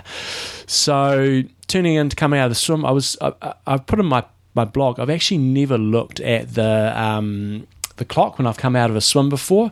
Uh, I've always just had the attitude that you know the swim is what it is, and you get out of there, and there's nothing you can do about it. But I was really intrigued to know what time I'd swum because I thought, you know, this potentially could be a 53 minute swim. I was thinking potentially if these guys have been pushing along a good pace, it could be about 50 minutes. But I actually thought, you know, I think it's about what I predicted, which was going to be 51 minutes, and it was. It was 51 50 or 51 40, and I thought, you know, that's that's about what I should have gone. So, Yeah. so it was all good. We've, we talk about the Ironman New Zealand swim. It's a really long run from swim to to T1. It's like 400 meters or so. Because the transition is about five minutes, wasn't it? Yeah, and it's great though. You know, it- great. Yes, it adds on quite a bit of time to your overall um, split, but it's a long run, and you get fantastic crowd support all the way through. You run up along this, it's just some green carpet, and it gives you plenty of time to get your composure sorted. And it's a long way, but kind of kind of cool. If you just put the time out of your mind, it's it's a cool part of the race. So I, I managed to hustle up a couple of places there and and had a pretty uh, struggled a bit getting my wetsuit off, but other than that, it was a good transition and um, away I was on the bike. I think a lot of people, myself included, were a bit apprehensive about how much gear to put on for the bike and, it Was a bit cold still? yeah, yeah, it was. And so I, I was always going to be wearing a long sleeve top, irrespective of what the weather was going to do. But I almost put on Now, another top as well. with Yep. So I had the, my long sleeve skins top on underneath my Wetsuit. wetsuit, along with my IMTalk tri suit, and then I put on a pair of gloves, just some fingerless gloves, because I thought that just helped just a touch. I wouldn't normally do that, but because it was cold, I thought I'd do that. And then the key thing for my bike ride though was I put on uh, my my toe covers. So Blue Seventy do a great pair of toe covers you can put on, so you can still slip your feet in and out. Your feet don't get overly hot if it gets hot because it's just a, a toe cover, but um, Phil Wynn got some as well, and that made a massive difference. My feet would have just frozen to pieces otherwise. Yeah. So that was a good, good plan, and, and away we went on the bike.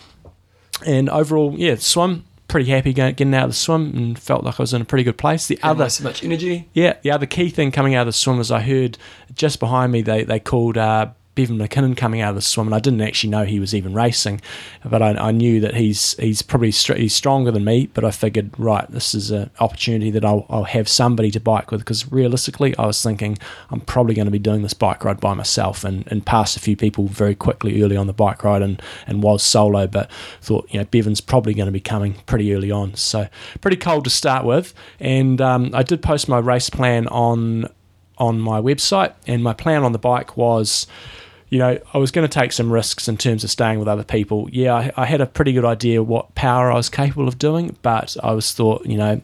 If, if a pack comes past or guys come past, I'm gonna gonna take a risk because the reality was I kind of thought the qualification is pretty much a done deal unless something went really bad on the bike uh, or no went really bad in the race um, in terms of a mechanical. But I thought even if I have my worst race, I'll still qualify. But I was there. I, I, I kind of wanted to win the age group race overall. I, I wanted to win the age group. But Not I just wanted, your age group, but you Yeah. wanted to be first age grouper in the yeah, day. and and I didn't think that was a crazy tactic until until Bevan turned up, and then I thought oh, that might be a little bit harder. Uh, so the first part of the course, the Ironman New Zealand course, two lap course, more or less out and back. It's kind of at the start and the finish of the lap. It, it sort of splits a bit, more or less out and back.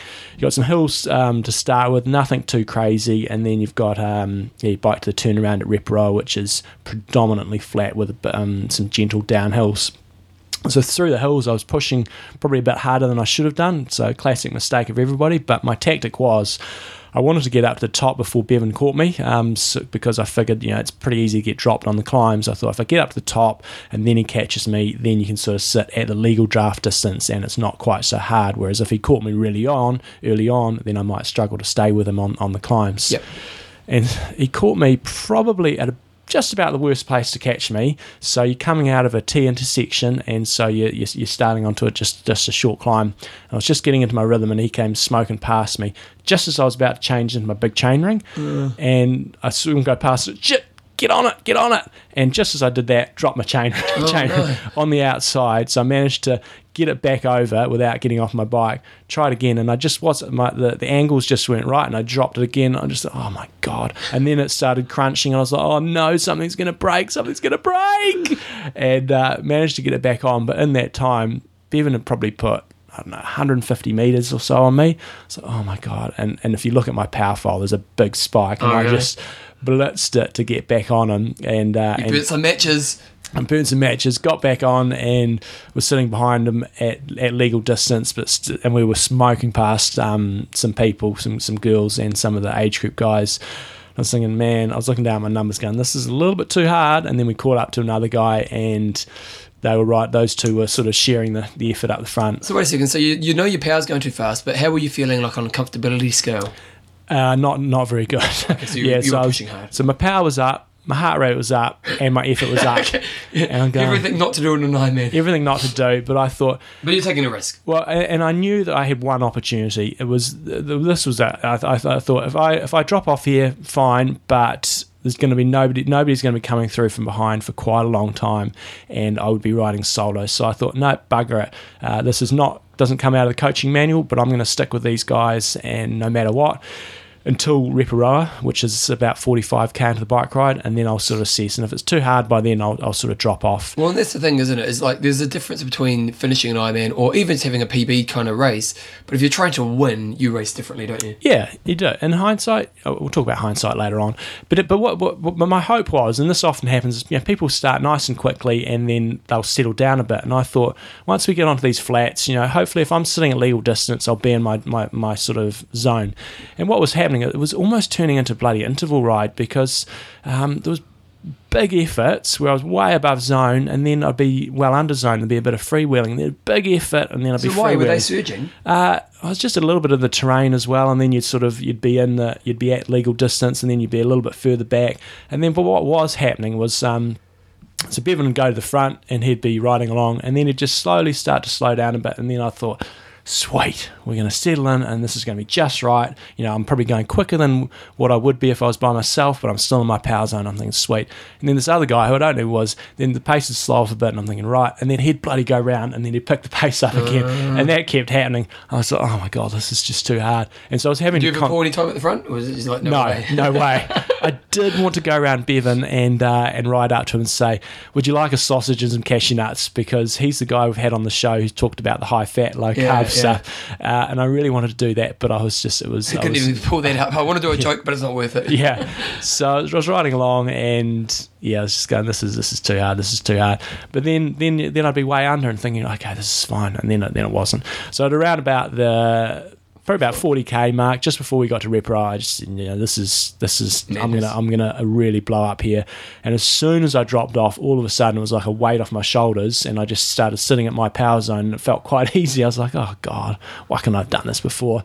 And then and then as I as we got around the turn, it was as I expected. I was solo for a long time. Those guys pulled away quite quickly. There was nobody nobody behind me, and then so for for probably the best part of 60 or 70 Ks, I was completely solo.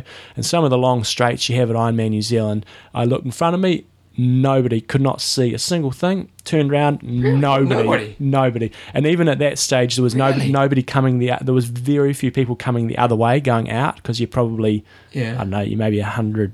No, no, not 100, maybe 80 k's in. So the bulk of the people have gone through. And there was nobody anywhere. And I was Wow. like, God, this is lonely.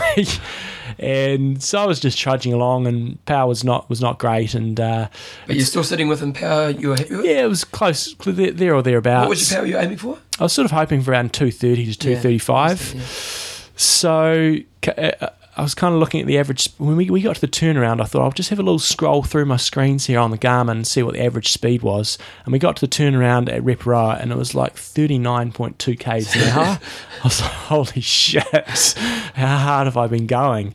And then when we came back through town and we went past the 90k mark, uh, it was at two two hours 30, so bang on five hour pace, which is about what I'd hoped to ride. But I had in the back of my mind, I thought, there's no way in hell am I going to ride the same split for the second half of this ride. So at that stage, how were you feeling? Because you know, like you wanted to do what? You were hoping to go 455, weren't you?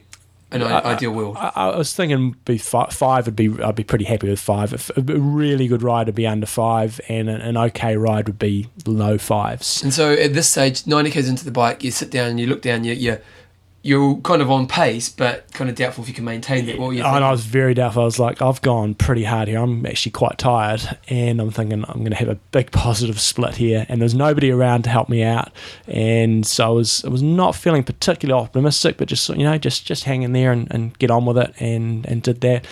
And then had one guy that just blitzed past me going up this hill uh, at the Napier Highway Hill, and I thought, bloody hell.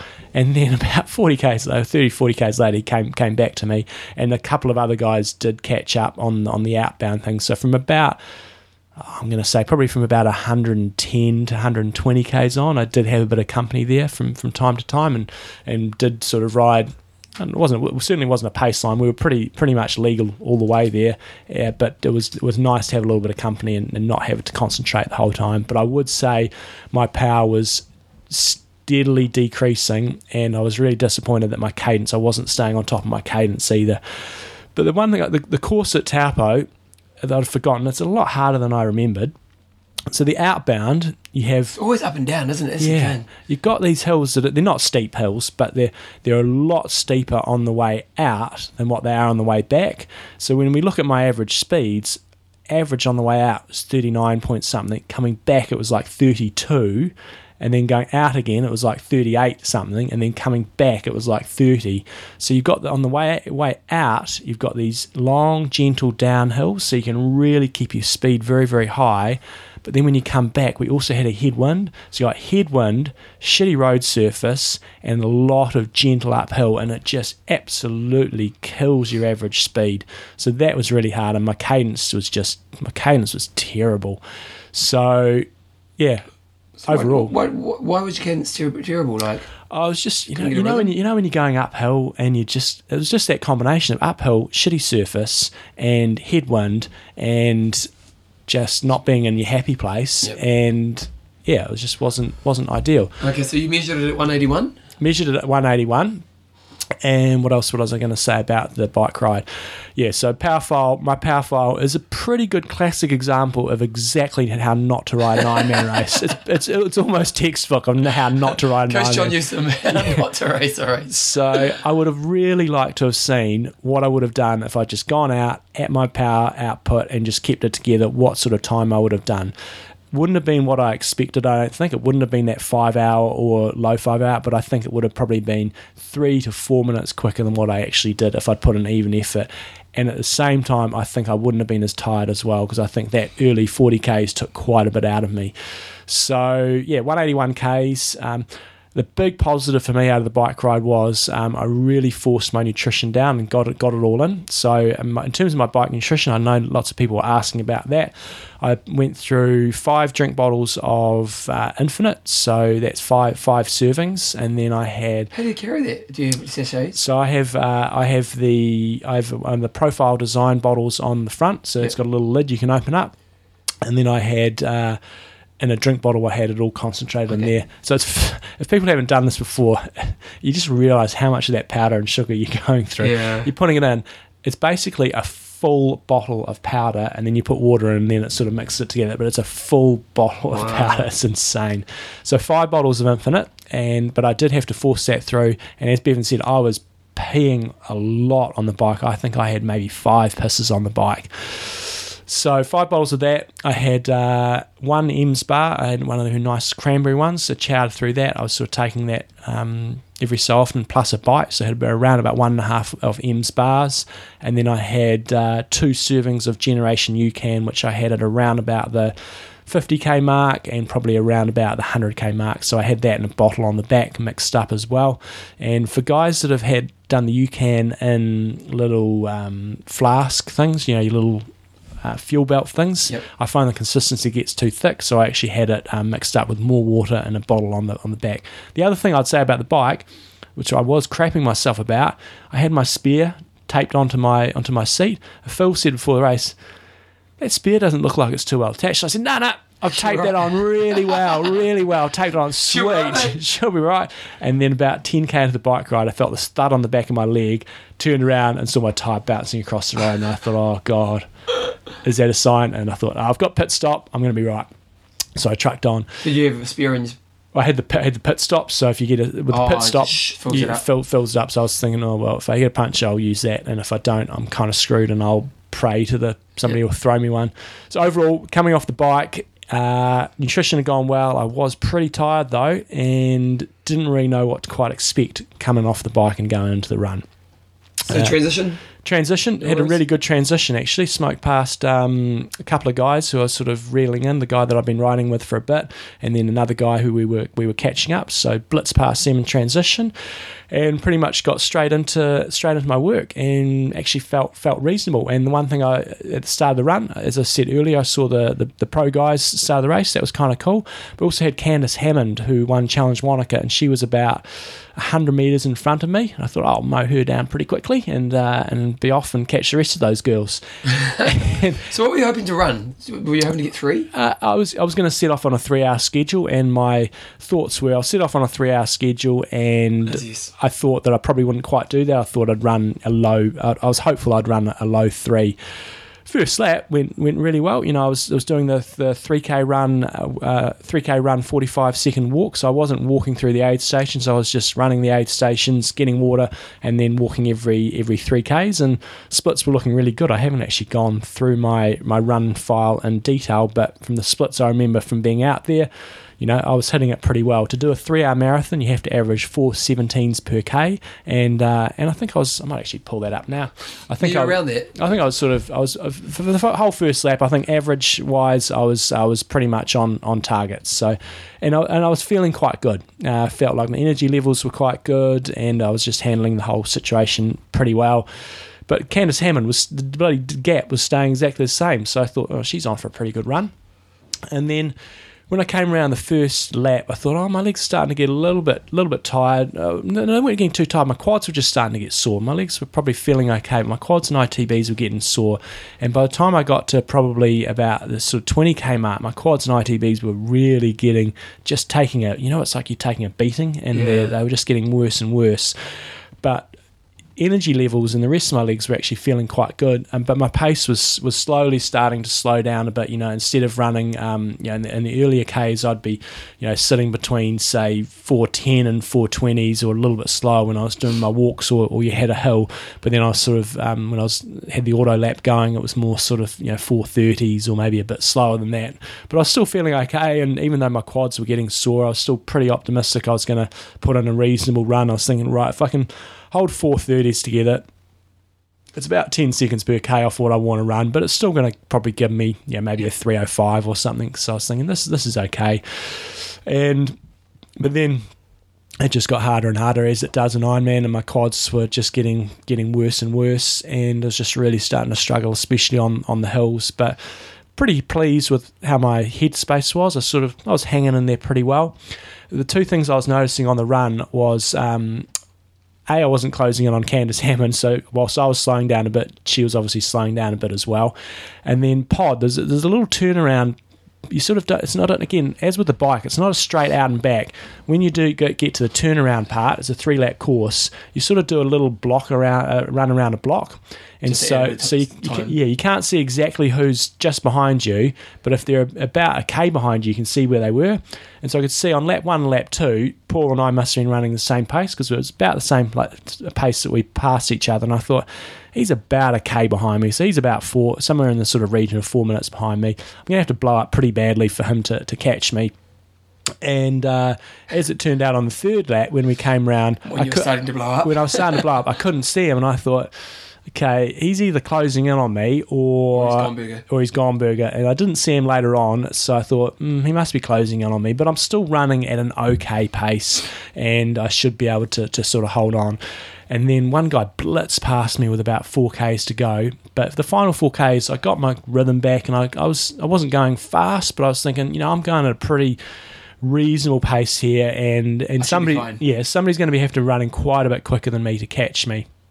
And by that stage, you know, three lap course, you got a lot of people out there.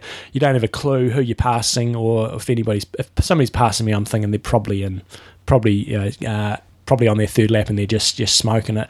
But you couldn't really turn around and go, oh, somebody's coming up on Yeah. me. You just got to just got to go for it. But what happens at the very very end is that End of what? e- end of the end of each lap, you, you, you turn around and it's probably you've probably got about 200 meters still on the pavement, and then you turn and you go into the finishing chute. So you've probably got about a 400 meter stretch ballpark before you actually finish. And I figured once I get past that turnaround, uh, then I'll be able to see if in fact anybody is remotely close behind me. Yeah. By this stage, uh, run walk the run walk went out the window probably from about halfway because my legs were so sore. And when I get to that point, I'm like, you Don't know, stop. I don't, don't want to stop. But I was walking every aid station just briefly. I was just, uh, just I was getting pretty hot, and I was just getting ice and, and water all the way through every aid station.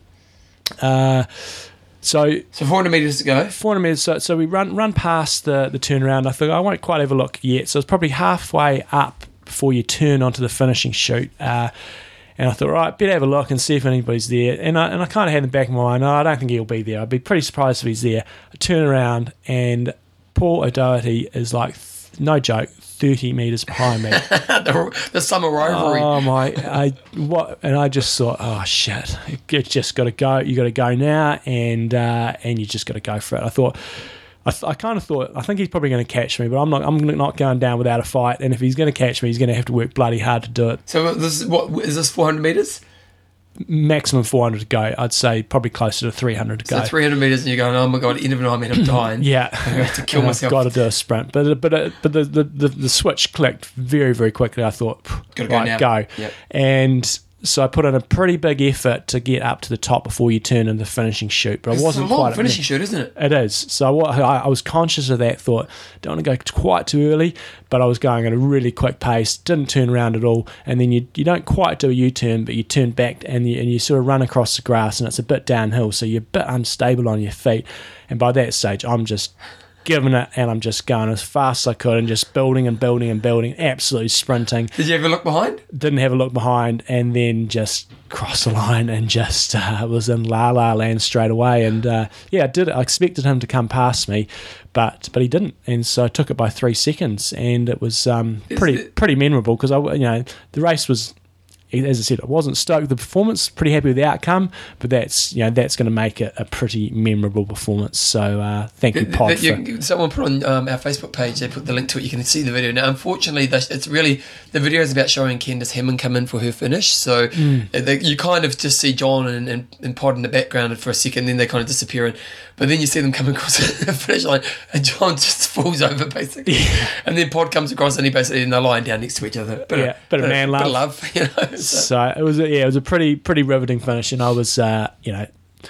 It's one of those things I always tell people, say to people, athletes, oh, if you can go to, if you can go fast in the last K or, or whatever, you haven't gone hard enough. And I was like, oh, maybe I should think about that again because I was out for it and with uh, with a K to go and managed to, to find that sprint. So yeah, the power of the central governor is um, was was evident. So yeah, so overall, um, what did I do? I did nine. Uh, 16. 916, swam 51, bike 508, and ran 310. So, So, so, so hindsight, what would have you done different? uh, so I think in hindsight, were you giving up when you saw Bevan was there?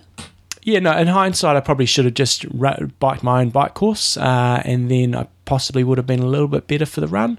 Um, don't think it would. Yeah, I'm, If you bike your own bike, how fast do you think you would have gone? I think I probably would have gone a few minutes quicker, and I probably would have done it easier. Like I, it was, it was, I was knackered on that bike ride. So I think um, I'm, not, I'm not, not regretful at all about what I did. No, I thought I had to took a choice. had to make that decision. But in hindsight, would I have got quicker to the finish line? I think I probably would have. Uh, because I don't think I got. I was working so hard to stay with them, and I wasn't really. You know, I was popping in and out of the draft zone, and it was up and down efforts. You know, some really hard stuff and some easier stuff. So in hindsight, probably should have done my own thing, and it's it's a really good lesson for me. Learned. You know, I learned two good lessons in the two my two main range races. Were you know really stay on top of my nutrition, which I stuffed up a bit in Auckland, and that cost me the the race up there. And then at this one, you know, for Kona, I'm going to have plenty of opportunities to go hard at the start if I want to. And I think, you know, in hindsight, I'll probably just, uh, and come Kona time, I'll probably just, just do my own race and um, and just sort of settle into a, a nice even power output. So, any last thoughts? Uh, we'll go into a few of those in, in a moment. I've got a few sort of wrap up things to do, um, but we might as well break for a bit of extreme endurance time. Okay, sponsor. Uh, one, th- oh, actually, before I do Oh, that, don't do that. Uh, I know people ask me about my nutrition on the run, and uh, I had uh, how many did I have? I think I had eight high five iso gels on the run, and then the rest of this time was just water, ice, and I did have uh, a little bit of coke there towards the end. And I've got to say, aid stations were outstanding. They, they had um, the water was almost always ice cold, which was brilliant. But I had one cup of Coke that was like they must have put it in a microwave. It was like Oh, boiling really? hot. Outside of that, it was perfect. But just one cup of Coke was just disgusting. Uh, so that was my my nutrition on the run. You know, you know what's really funny? We go to your Facebook, our Facebook page, and there's lots, of, you know, lots of people were following you on the day. And I have to admit, I was kind of watching your whole throughout the whole day just to see how you're going. And uh, you, got, you know, people like Andy. How do you say that one? Blask. How do you say that one? Blasquez, maybe Blaskis, Blasquez. yeah, it's a different kind of name. Um, he's got a brilliant job. Just through the news here in the States. Congratulations. Well, we enjoy your recovery. Nice, you know, positive. And then you got old Dids Atkinson. Great job, coach John. Although, of course, second is technically first loser. Yeah, yeah. love. Looking forward to seeing who, who got you a third, second place. So, uh, yeah, And a number of people saying that I got checked. yeah. I'm over it. He's like, yeah, well, you, you know? It's You, not- you so- dug your own grave on that one. So th- things like the the Zania post when she put 946, that that that that dug pretty deep, and I was pretty cut up about that for a while. Um, wasn't happy. Did you, cause did you see her at the airport? Yeah. Did you? Yeah, Did you I didn't around the head? didn't let her come into the uh, Koru Club. uh, but the chicken thing, actually, you know, if you're trying to wind me up, it's actually not working because I'm not actually that bothered about now. If I'd raced well, as I said, if I'd raced well and got checked, What about David Rowe? He's given you 17 hours. Mm. Come on, David Rowe. We gave you a nice nickname. You know? Extreme endurance, John. So one thing that uh, was really good going into the race, I was in a pretty healthy place outside of my foot, and uh, and really took the extreme immune boost for you know for the for the two or three weeks beforehand. I was very diligent in making sure that I took it every day to make sure that I was uh, fit and healthy. And the other thing, you know, it's got plenty of electrolytes and stuff in there. It certainly can't do you any harm. I think leading into the race, you know, I had no cramping issues. My quads was not a cramping issue. It was just a fatigue and blowing them to pieces issue. So really thankful there was no cramps, and uh, you know you never know. But I think that uh, extreme endurance may or the uh, immune boost may well have had something to do with that. So if you want to stay nice and healthy, and uh, especially leading into your races when it's you know you're on edge and and you can. The potential of getting sick is, is quite high. Um, get onto it, Extreme Immune Boost. And remember, if you're going through the .com website, you can use the promo code IMTalk. Sally Morrison's not trying to make friends here, is she? She's not. Because she's got, she's she gave you what, 940, and then she's got this book, she's got a photo of herself on Facebook, and she's got, uh, she's reading a book called Mental Training. She's got today's prep for Ironman New Zealand 2014. Would you like to borrow my book, John? and she had that book at the airport just to try to rub it in even further. Oh, you guys are BFFs. Yeah. exactly. Okay, so um, post uh, other things. Other things. So I've got to give Cam Harper a bit of love. You know, Mike- we're having Mike Reilly on Legends? the Legends podcast next week, and I'll put a post on Facebook if anybody wants to I'm looking forward to any, any questions about that. And um, Mike does a fantastic job. We all know that. But Cam Harper is the other commentator in New Zealand, and I really like the like his style. Does a great job. Does a sort of the the backup MC or the, the co MC, but it's uh, he does a great job. And he gave me a bit of love in the introductory speech at the prize giving. You know, the in front of everybody. He's you know sort of highlights of the day, and he said the sprint finish between me and Paul O'Doherty was one of his highlights of the day. I thought, good, good on you, Cam. How good was, bugger. how was the post dinner? Uh, that was it was great, really really good. Um, and so one thing that they did it was pretty um, bit of a tearjerker.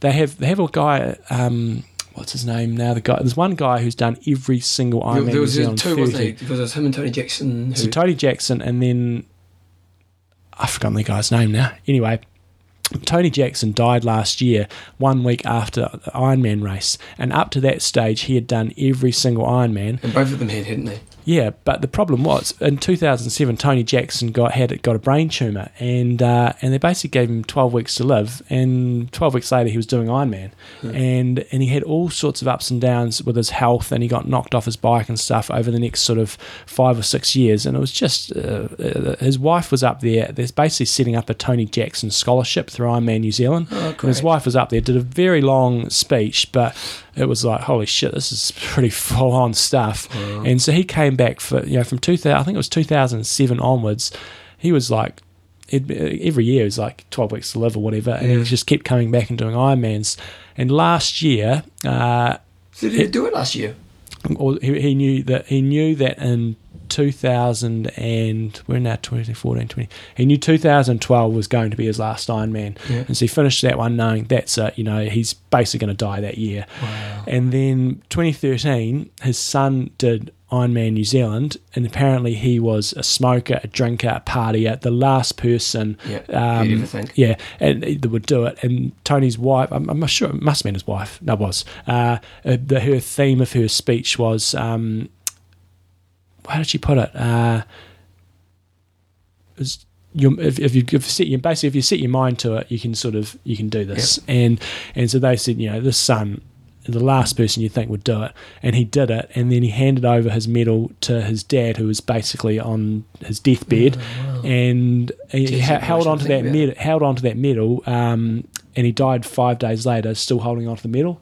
So it was pretty full on. So they did that, and they're- setting up some sort of scholarship basically to give people, sort of first timers. Tony sounded like he just inspired a lot of people, mentored a huge amount of people. Yeah. So that was a really cool He was a very prize, wasn't it? charismatic kind of character, wasn't he? He was mm. very and like a really good public speaker and a really good kind of mm. presence. And wow. So that was that was pretty cool that they did that. And another big part, what they do really good job at Ironman New Zealand is, is recognising the winners, but also recognising the people that have supported the race. Yep. They had uh, presentations of people who had done their 10th Ironman New Zealand, 20th, and they had the one guy who had done the 30th Ironman New Zealand. Richard Swan got his uh, 10 year Yeah, Hall of Fame. Hall of Fame Saw that on ticket. And the other thing different that they did at Ironman New Zealand this year, it was a 30th anniversary, and WTC had granted them 10 additional slots for um, basically a lottery. And you got one entry into the lottery for every Ironman New Zealand that you did. And so that, I, I was kind of, I wonder how they're going to pull this off. And they did that at the awards dinner, and it was really cool. Was it? They, um, Oh, because people be over the moon. Mm. But then uh, the, the ninth, I think it was the ninth person that got it was uh, Tony Hodge, listen to the show. Oh, wow. And she was by far the most pumped person out of everybody that got it. She was running up to the stage. Uh, she was on fire. And, uh, she had a fantastic race as well. So, yeah. So I think the lottery thing, the one off sort of extra 10 slots for 30th That's something anniversary. they're worth doing well. in every race. You know, like you might even just give one slot away. You know, like where it's just that. You know, ten's a lot, so you couldn't really do that. Yes. But you know, like it is kind of you know they have a lottery system. It'd be kind of cool if you could do that in you know every Ironman New Zealand. Everyone and you do it because the way they I really like the way they did it this year. It kind of was cool. rewarded loyalty. Um, and so if you did that every year for every race, you know, okay, Ironman Canada, you've done Ironman Canada five times, you get five entries, and and, and if you've done Kona, you're out. Yeah. But you know, let's say you, you know if you haven't done Kona, you get this chance, and it is kind of an awards ceremony, kind of, you know, because that would be pretty. Yeah, awesome no, it was it was a really good idea. So, so that was Ironman New Zealand. Oh, it hasn't got my. Um, you must have saved this document before I did. no, No, maybe I did. Maybe I didn't what- save it. what Oh, so the overall um, assessments of my build up, I thought I'd just do a, a quick wrap up of uh, what I did well, what I didn't do well. So I thought in terms of the swim, that was I basically got what I expected, um, got what I deserved in terms of the amount of time I was prepared to put into training. I was way off where I've ever been before in terms of my swim pace, uh, but I think I did as well as I could with, and, and the only way I could have gone quicker would have been to put in more training, and I didn't have the, the time to to do that. The bike. I was pretty disappointed with. I was, I thought I was uh, in really good bike shape, but kind of just um, cocked it up a bit. But you know, I put a big effort into my bike over the last twelve months to get it to a good level. and you took a risk. Yeah, and I probably wouldn't have done anything too differently. Um, but I still know that for me to do well in Kona, I've got a lot of room, for still a lot But when of you get to. Kona now, are you going to take a risk? Because obviously podium No. is the goal for Kona. No, no, I'm not going to take a risk in Kona. I'm just gonna, just gonna, just gonna, just gonna do my my gig. Hopefully, over there, stronger depth of field. You chances are you probably got got guys to ride Yeah, with. yeah. And I think the main area which I really suffered from was on was on the run. I was my whole build up was focused around being as strong as I could on the bike, and backing my run, thinking you know I'm a good runner and I've run well in the past. And my build up races, the run had gone really well off not much run training. Yeah. But I think the things that really I really suffered was I, I mean I was doing the bare minimum in terms of how much running I could get in anyway.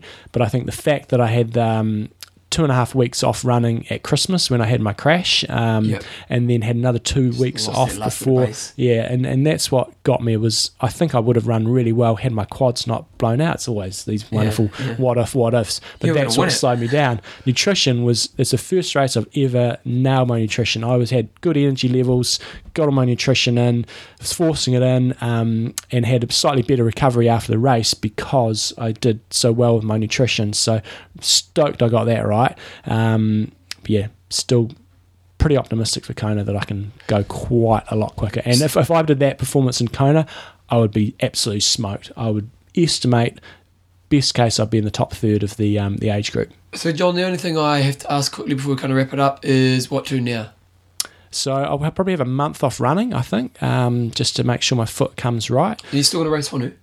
Yeah, but I'm not. It's going to be low priority. Yeah. I'm just going to go and just more or less do that, uh, and then I'll be basically getting stuck into some cycling. So I'm going to have, uh, you know, um, April, May, and June. I think will be primarily uh, just cycling and re- working really, really hard on my bike, and then July, August, September will be sort of the the Ironman build up, and when I'm you camp? uh, in Okay. mid August. Okay. So I think pretty optimistic that I'm going to be in better bike shape coming out of that. as a part of that?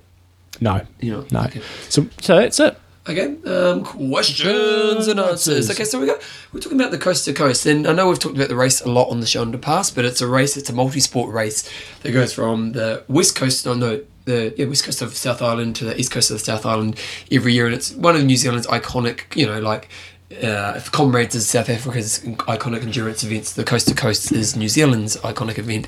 And Murray Letworth, Holy Hammer, he's done uh, Ironman quite a few times and he's been pretty successful. He went to Kona last year and uh, you know, he's one of those guys who's just been, you know, year in, year out kind of Ironman guy. And this year he thought he'd give Coast to Coast a try. And, and we just kind of said to him, well, what's the difference around uh, what you were doing? Did he win it? Oh, no, I got third. Um, uh, it- just what were the differences between the Ironman experience and um, you know a hard multi-sport race? And do you want to do this because he's kind of given us bullet Yep. points? Do you want to go one for one? So as we said earlier on, um, it's 40 to 50 percent longer in duration than Ironman, based on Richard Ussher and his times. So it's a lot longer event. The second thing he said is that the cut-off times are a lot harder. Basically, you need to be a sub 12 hour Ironman to do the long, the one day race, basically. So, being that you finish in the last five hours, you not need to apply. So, if you're going to go over 13 hours for an Ironman, um, he's saying you probably couldn't do one day coast to coast. because yeah, you got cut-offs. You've got to be off the, the, the, the run by a certain time, and you've got to be off the the, the kayak um, before it gets start dark. Because I've got Yeah. you know, and, in the Ironman stuff, you're running on pavements. Here, it's uh, you're out in the wilderness. Number three, my body, particularly quads, has been more discomfort than after Kona. So more strategy is required as you have to race it, not just your own steady pace from start to finish, beginning with a 3k hard run uh, then ideal to get in a, depth, a decent bunch for the 50k bike ride uh, and not lose 10 minutes based on the guy who finished one place behind me. Yeah, so if you don't run hard enough, Yeah, the first, you're in the basically wrong they start with a 3k sprint, really, isn't it? And so really you're running to get to a good sprint. So the beginning of a you know kind of bloody 12 hour day starts with a 3k sprint. So Number five, running cross country is completely different to road, requiring specific skills. Uh, number four, more st- uh, no, number four, what? Six, uh, number six, sorry. Uh, run is brutal, climbing 700 meters, 435 meters to a 3.7k top. Uh, total gain by 1,180 meters according to his Garmin, and descending 443 meters. Total loss 800 meters according to his Garmin. So quads are smashed with all uneven footing, so ankles working overtime and soles aggravated. Uh, number seven, it's not just physical fitness as required to be competitive, but skills in the r- run and kayak to paddle faster boat. And Bennett, he was Murray was in a pretty slow boat, and that's that you've got to make this trade off in the, in the event as you go for being a bit safer and stable, so you don't tip out, or you go for a, stu- uh, a quicker boat where you risk tipping out. And if you tip out, you lose quite a bit of time. From my past, uh, number eight, from my past communications with Richard, he is the master diplomat. So when he asked uh, the similar question on Ironman Talk um, around, obviously, which was harder, he politely pointed out that the challenges of each. Uh, so not to alienate anyone. Now that he is a new race director, we'll see if his true colours come through. So overall, Murray's sort of saying, um, "Are you woman enough uh, or tough enough to do uh, to do?" He, he's sort of saying that he was he was more stuffed after doing coast to coast than he was Ironman. So I- you haven't sold it to me. No, because I went back to him and I said to him, "What did you enjoy more?" And I've got that email there, so I- I, went back to him. And I said, "Okay, well, okay, well, what did you enjoy more? What were you most satisfied with?" And so he's he's got uh, sense of achievement is a big factor for me. So Ironman is more satisfying in the regard as you have more control to achieve multiple goals, and strength endurance to race throughout. Accordingly, I enjoy IM racing more as I'm more competent at it, which makes sense. You spend more time doing it. However, the key appeal of Coast to Coast was the unique aspect of crossing the country from one ocean to the other, and it was fun powering to the finish in my ter- territory. He lives close to the area, chasing down a pre-identified age group contender eight minutes ahead of me off the river for third place, not realizing I'd passed him earlier on. That's kind of good on Old West Coast Road as I was putting 30 minutes into him. Unfortunately, someone else snuck into our age group, so I was only fourth. Starting in the dark and finishing in the dark unexpectedly was not much fun, but it does add to the uniqueness. Uh, satisfying to kick off an iconic Kiwi event. Been there, done that, got the t shirt. Coming back to the enjoyment question, I did actually enjoy Coast to, to 10.5 hours of Coast to Coast. It was just the 5 hours of running with a 2 kg pack of compulsory equipment plus nutrition that I did not enjoy, partly as I was not so good at it. The run would have been more comfortable if I not if I hadn't done so much work getting a group organised to chase down the lead woman on the bike. Kayaking in the river was fast river was exhilarating. Interestingly, I think Ironman is probably regarded by the public as a greater achievement because of the status that has been built around it, whereas Coast to Coast is tougher with huge potential for development. yeah. Murray was a lot better prepared for Ironman than he was for this race as well. Yeah, yeah. so, I think that the soreness thing, you know, for him, he's probably not so experienced uh, doing the off-road running. Whereas, say, if you took a Richard Ussher, he's probably going to be, um, yeah, a lot more um, conditioned to that sort of running. So he probably maybe doesn't get quite so sore after coast. Um, who knows? But anyway, I think the only other thing that's probably in Coast to Coast's favour is you have to concentrate a lot more in that race. oh yeah, and it's a lot more skill based. Yeah, know? yeah. You put the time into Ironman training. In theory, you should go quicker. Your concentration in Ironman is controlling yourself. Yeah. You know, and just a little bit of technique in the last part of the run. Whereas Oh. in Coast to Coast, you're thinking all day, aren't you? Yeah, yeah, no, you don't have to. It's not the fittest person necessarily that's the fastest person. So, you know, if, if I went into the run with someone who is uh, comparable to me running on the road, they might put half an hour into me on the run. Do just that because box? uh, one day it's not not a driving ambition, but uh, I'll get there one day. It's um the only problem for me is learning to kayak will be a pain in the butt. Yeah, well, so Murray uh, learned to kayak literally. Yeah, he did Kona in October, came back, and then shortly after that said, "Oh, I'm going to do coast to coast," having never kayaked before. So you can get through it pretty quickly if you need to. But yeah, back of that. Um, Jumbo, uh, sponsors. Coffeesofhawaii.com, Um, get some Hilo. Athlinks.com, Uh, give some love. and Extreme Endurance. Don't get sick. Okay, team. So we've uh, been doing our coach uh, Kona book. If you want to get to Kona and you want to kind of go in the draw to win a trip to Kona, uh, what's happened? I've done my nicknames and they haven't saved. Don't worry, I've got them saved here. Don't save the file. C- close the file because I've got your one here. You, you got them all there? Yep. Except for that one there. Okay. Um, but if you want to go to Kona, and let's be honest, you do, uh, then what you've got to do is you've got to go to www.imtalk.me, you buy our Kona book, and then you it's $30 US, and for that you get the most unfulfilling book of all time. Yes. But you do go into the draw to win the most ultimate experience of all time. It's a trip to Kona, you get your flights, accommodation, food. Um, and you get to watch me race you now. get to watch John race now as well. And I have to admit, you know, now that you're racing, it's going to be pretty exciting. You know, like it's going to be pretty cool. You know, it's always cool to go there and watch the race anyway, but to be a part of that experience will be pretty phenomenal. So basically, you go in there, you do that. Now, these people have, and when you do that as well, you also get your IMTalk nickname. So where did you start this week? Uh, number 77. 77, okay. Christine Craig, the one year wonder.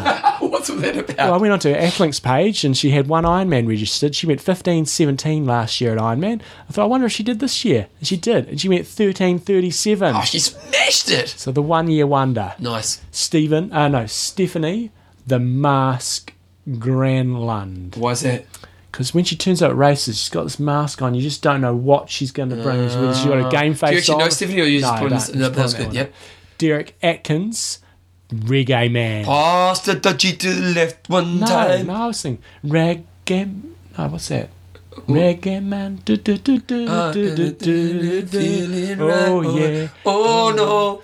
Because Is he. Reggae Man? Yep. Okay. I love the confidence. No, I looked. I even looked it up. Uh, so One star. Uh, no, Reggae Man because he was he lived in Bermuda or something. Oh, so I thought a bit of uh, Joseph uh, Walensky, one Walensky. star. One star. Why one star? Oh, because I went on to his athlete profile and he had a report on one race and he only gave his performance one star out of five. That's not a very positive nickname. Oh wow. Maybe we'll call him the star. Okay, you can do that. Yeah, because, you know. Oh, what's your name? Oh, I'm one star. What, out of Uh, five? Oh, yeah. Uh, Jim the Green Machine Daily. Oh, oh, oh, oh, sorry. Same one. Uh, and then because What do you mean? Who's that? I did him to you don't listen oh, to me. Oh, I don't listen. No, I never do. Yeah. So Jim Jim uh, was dressed in all green on his athlete's profile. Steve, uh, Stephen Ferrari Morris. Nice. I was thinking Morris Minor, the car, Yeah, and who wants to be a Ferrari. Who wants to be a Morris Minor? uh, Andrew Scorpion Boy Gillespie. Wow. Yeah, You that one, didn't you? yeah. uh, Anthony, the Fresh Prince Malik, Why's that? because he's from a place called Bel Air.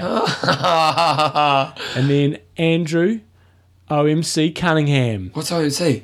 Otara, Otara Millionaires Club. Oh, nice. because uh, I looked at Andrew's profile picture on Athlinks, and he's standing there, I, I presume maybe with his wife or somebody, and he's got this look on his face like somebody's about to steal his car. And there's this group in New Zealand. The guy's actually died, hasn't he? Um, Yeah, probably something Otara, like- Otara Millionaires Club, and they they sang this song. How, bizarre! Do-do-do. You guys will know it got to number two in America. It was a big hit in its yeah. time. And then somebody took the piss out of it and said, "Stole my car." Yep. Do do do. So there we go. Okay.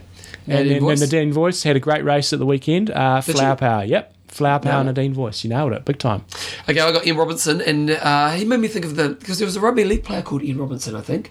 So I just thought powerhouse. He was um, a league player. Yeah, Yeah, yeah, yeah. Manly. Yeah, yeah. yeah, really good league player. Um, Lance Deo. So Deo. He's already got a nickname, but that's number two. Okay, I don't check that. You see, and I got want to go home. Right. Do want to go Yeah. home? Go. So that's good. Uh, oh, you'll want to go home, as in if you're racing against him. Nice. You'll want to go home. Uh, Jared Smith, Magic Master, and then I've got Nicholas Josie, Boom. Um, sorry, Bam Boom Smash. Nice. Like Batman, bam, Yeah. boom, smash. Uh, Sean Patrick Osborne. Now, I thought Sean Patrick. I, I don't know why. I thought Scottish, but it's actually Irish, isn't it? Kind of Patrick. Yeah. Well, I thought Scottish. Okay. Because that shows how culturally insensitive, insensitive I am. So Sean Patrick, and then I thought Scottish, and I thought freedom. Okay. So then freedom pants, and I don't know why I went pants because I thought they wear kilts. So I've totally got this completely wrong. You have. But your freedom pants. Yep. Yep. I'm sure your partner will love that one. Andrew Weaver, the golden. Nice. I didn't even add. It was just like I didn't even add something. I was going to go with the golden something, but I was like, nah, just the golden. Oh, wait, that's that one. Iran. Uh, Iran. yeah, I'll go Aran. Iran McKee. It's A R R A N. Iran. Um, white powder. Now the reason I went that. Oh no, No. he's Wonder Boy. Wonder Boy. Yeah, Yeah. Wonder Boy, Wonder Boy, and then Sonia Domensky. Yeah. And the reason I went white powder now, it's nothing to do with cocaine or Okay. anything like that. It's because ski. And then I thought James Bond, that, that iconic James Bond skiing. Yes. The man was skiing. Yeah, yeah, And Roger I thought, Moore. We, can't really do James Bond. And then I thought, well, white powder. She's, you know, flying through the white powder. Nice. So nice. Okay, good thinking. Uh, Michael Walker, the locomotive. mm-hmm. Yeah, he smashes it. Simon Day, the big battler. Mm-hmm. Uh, Kevin Buckley, rodeo, because of buckling. Yeah, yeah. And then, oh, how's that one, John? I go Tab Tabito. Tabato. Rob Tabato, and he's time cop, because he just takes your time away. Right. See that? There you go. that? You know you got more of these fantastic names coming up next week. I tell you, Something so to again, look forward to. We've only done 100. We've got, we've got a few hundred to go. Yeah. So, uh, once again, if you want to get a nickname, if you want to go to the Jordan, we'll go to Kona. Check out www.imtalk.me. Okay, John, what's your goss? Goss, uh, going to be quite nice to not do much training this week. What do you do with yourself? Uh, I've got, you know, I've already lost a day of work, so I've just been catching up work and then uh, I guess just doing family stuff. Go for dinner with some friends on Saturday night, you know, just have a bit of a normal life for a couple of weeks. Where you to go? Uh, King of Snake. Oh, it's good there. Mm. Well, you know what, John? I Haven't been there, so I've got to go. First time I went there, I was like, mm, a little overpriced. You know, food was okay. Mm-hmm. And then the second time, I was like, it's the best place ever. so, have to get the wontons. Right? I love wontons. Well, these are mean wontons, man. They're not like normal wontons. They're like these big triangle things. Yeah. full of meat and Yeah, I'm Oh, on, I'm on it. I'm hearing you. You have stinky breath the next day, Yeah. bad farts, but well worth it. Um, okay, anything else? No, Did Belinda have a good day? Yeah, I think so. Yeah, she. Um, the great thing for us, that we're in a really fortunate situation. So I talk about Phil Nater a lot, and I do a lot of training with him. Uh, so our wives very Oh, we haven't given. Phil the love. Oh, we've got to give Phil the love. Um, so Phil, my training partner, the Phil Nater Patterson, He nailed it. He, he, he smoked it. So he went uh, nine twenty one, which he's on a really good day capable of it. But he did have a drafting penalty, four minute drafting penalty, which sounded like a pretty harsh call. But he said I was drafting, but it was a harsh call. He went to the went to the front, rode past like heaps of guys to get to the front, got to the front. A guy rode past him and then slowed down, and so Phil was automatically in the draft zone and got pinged. So That's technically, funny he is rule, he it? is done, but he was a bit. Somebody else in the pack um, said, "Oh, geez, that was a bit harsh." Yeah. Um, to him. So anyway, so he what did he, I haven't actually got his splits in front of me. I pretty much know them, but so he he, he swam a, a sixty one or something. So Phil needs to work on his swimming. But then uh, he biked five oh eight. That included drafting penalty, so rode five oh four, which is pretty solid, and then ran a three oh three, which I thought was the fastest age group run split of the day, but it turns out it wasn't. I think it was second fastest. Now. I mean this in the nicest possible way. Phil is not the best runner. Well, For him to run a 303, a 303 is sensational. So when you know, why did he have a good run then? oh, he just nailed it. He's been running really well, and I'm thinking, Phil, if you run that fast and uh, try, try to run that fast in a race, you're gonna freaking blow Yeah, up. So just chill out. So Phil, last time we did a marathon together, he he did like 256. Yeah. So he's like seven minutes off that. He's he's improved a bit since then, but still, you know, if we go into a race together, say a 10k, I'm probably to put um, between one and two minutes into him over Yeah. 10k. And so realistically, 303, I could have run that, and if I ran that, you'd expect Phil to be, you know, maybe five minutes or so behind that. So it's 303 is bitching on that course, Wow. and, and it, and he doesn't come from a running background or anything like that. He actually comes from a cycling background, and yeah, it's not like he'd go out and run a 230 marathon or anything like Yeah. that. You know, that was very close to what um, he could run for a marathon. It's And more impressive. importantly, he's going to be at the party in Kona. he is. That's, that's the main thing. So yeah, but coming back to that, why it works out well for us, we go to races and things like that and camps, uh, and then our wives can come and hang out together, and they're good friends. And ironically, our our kids are good friends as well. Our daughters are like besties, Oh, and uh, and so it all it's all very uh, very very handy. okay. Yeah, Bevan, what are you up to this week?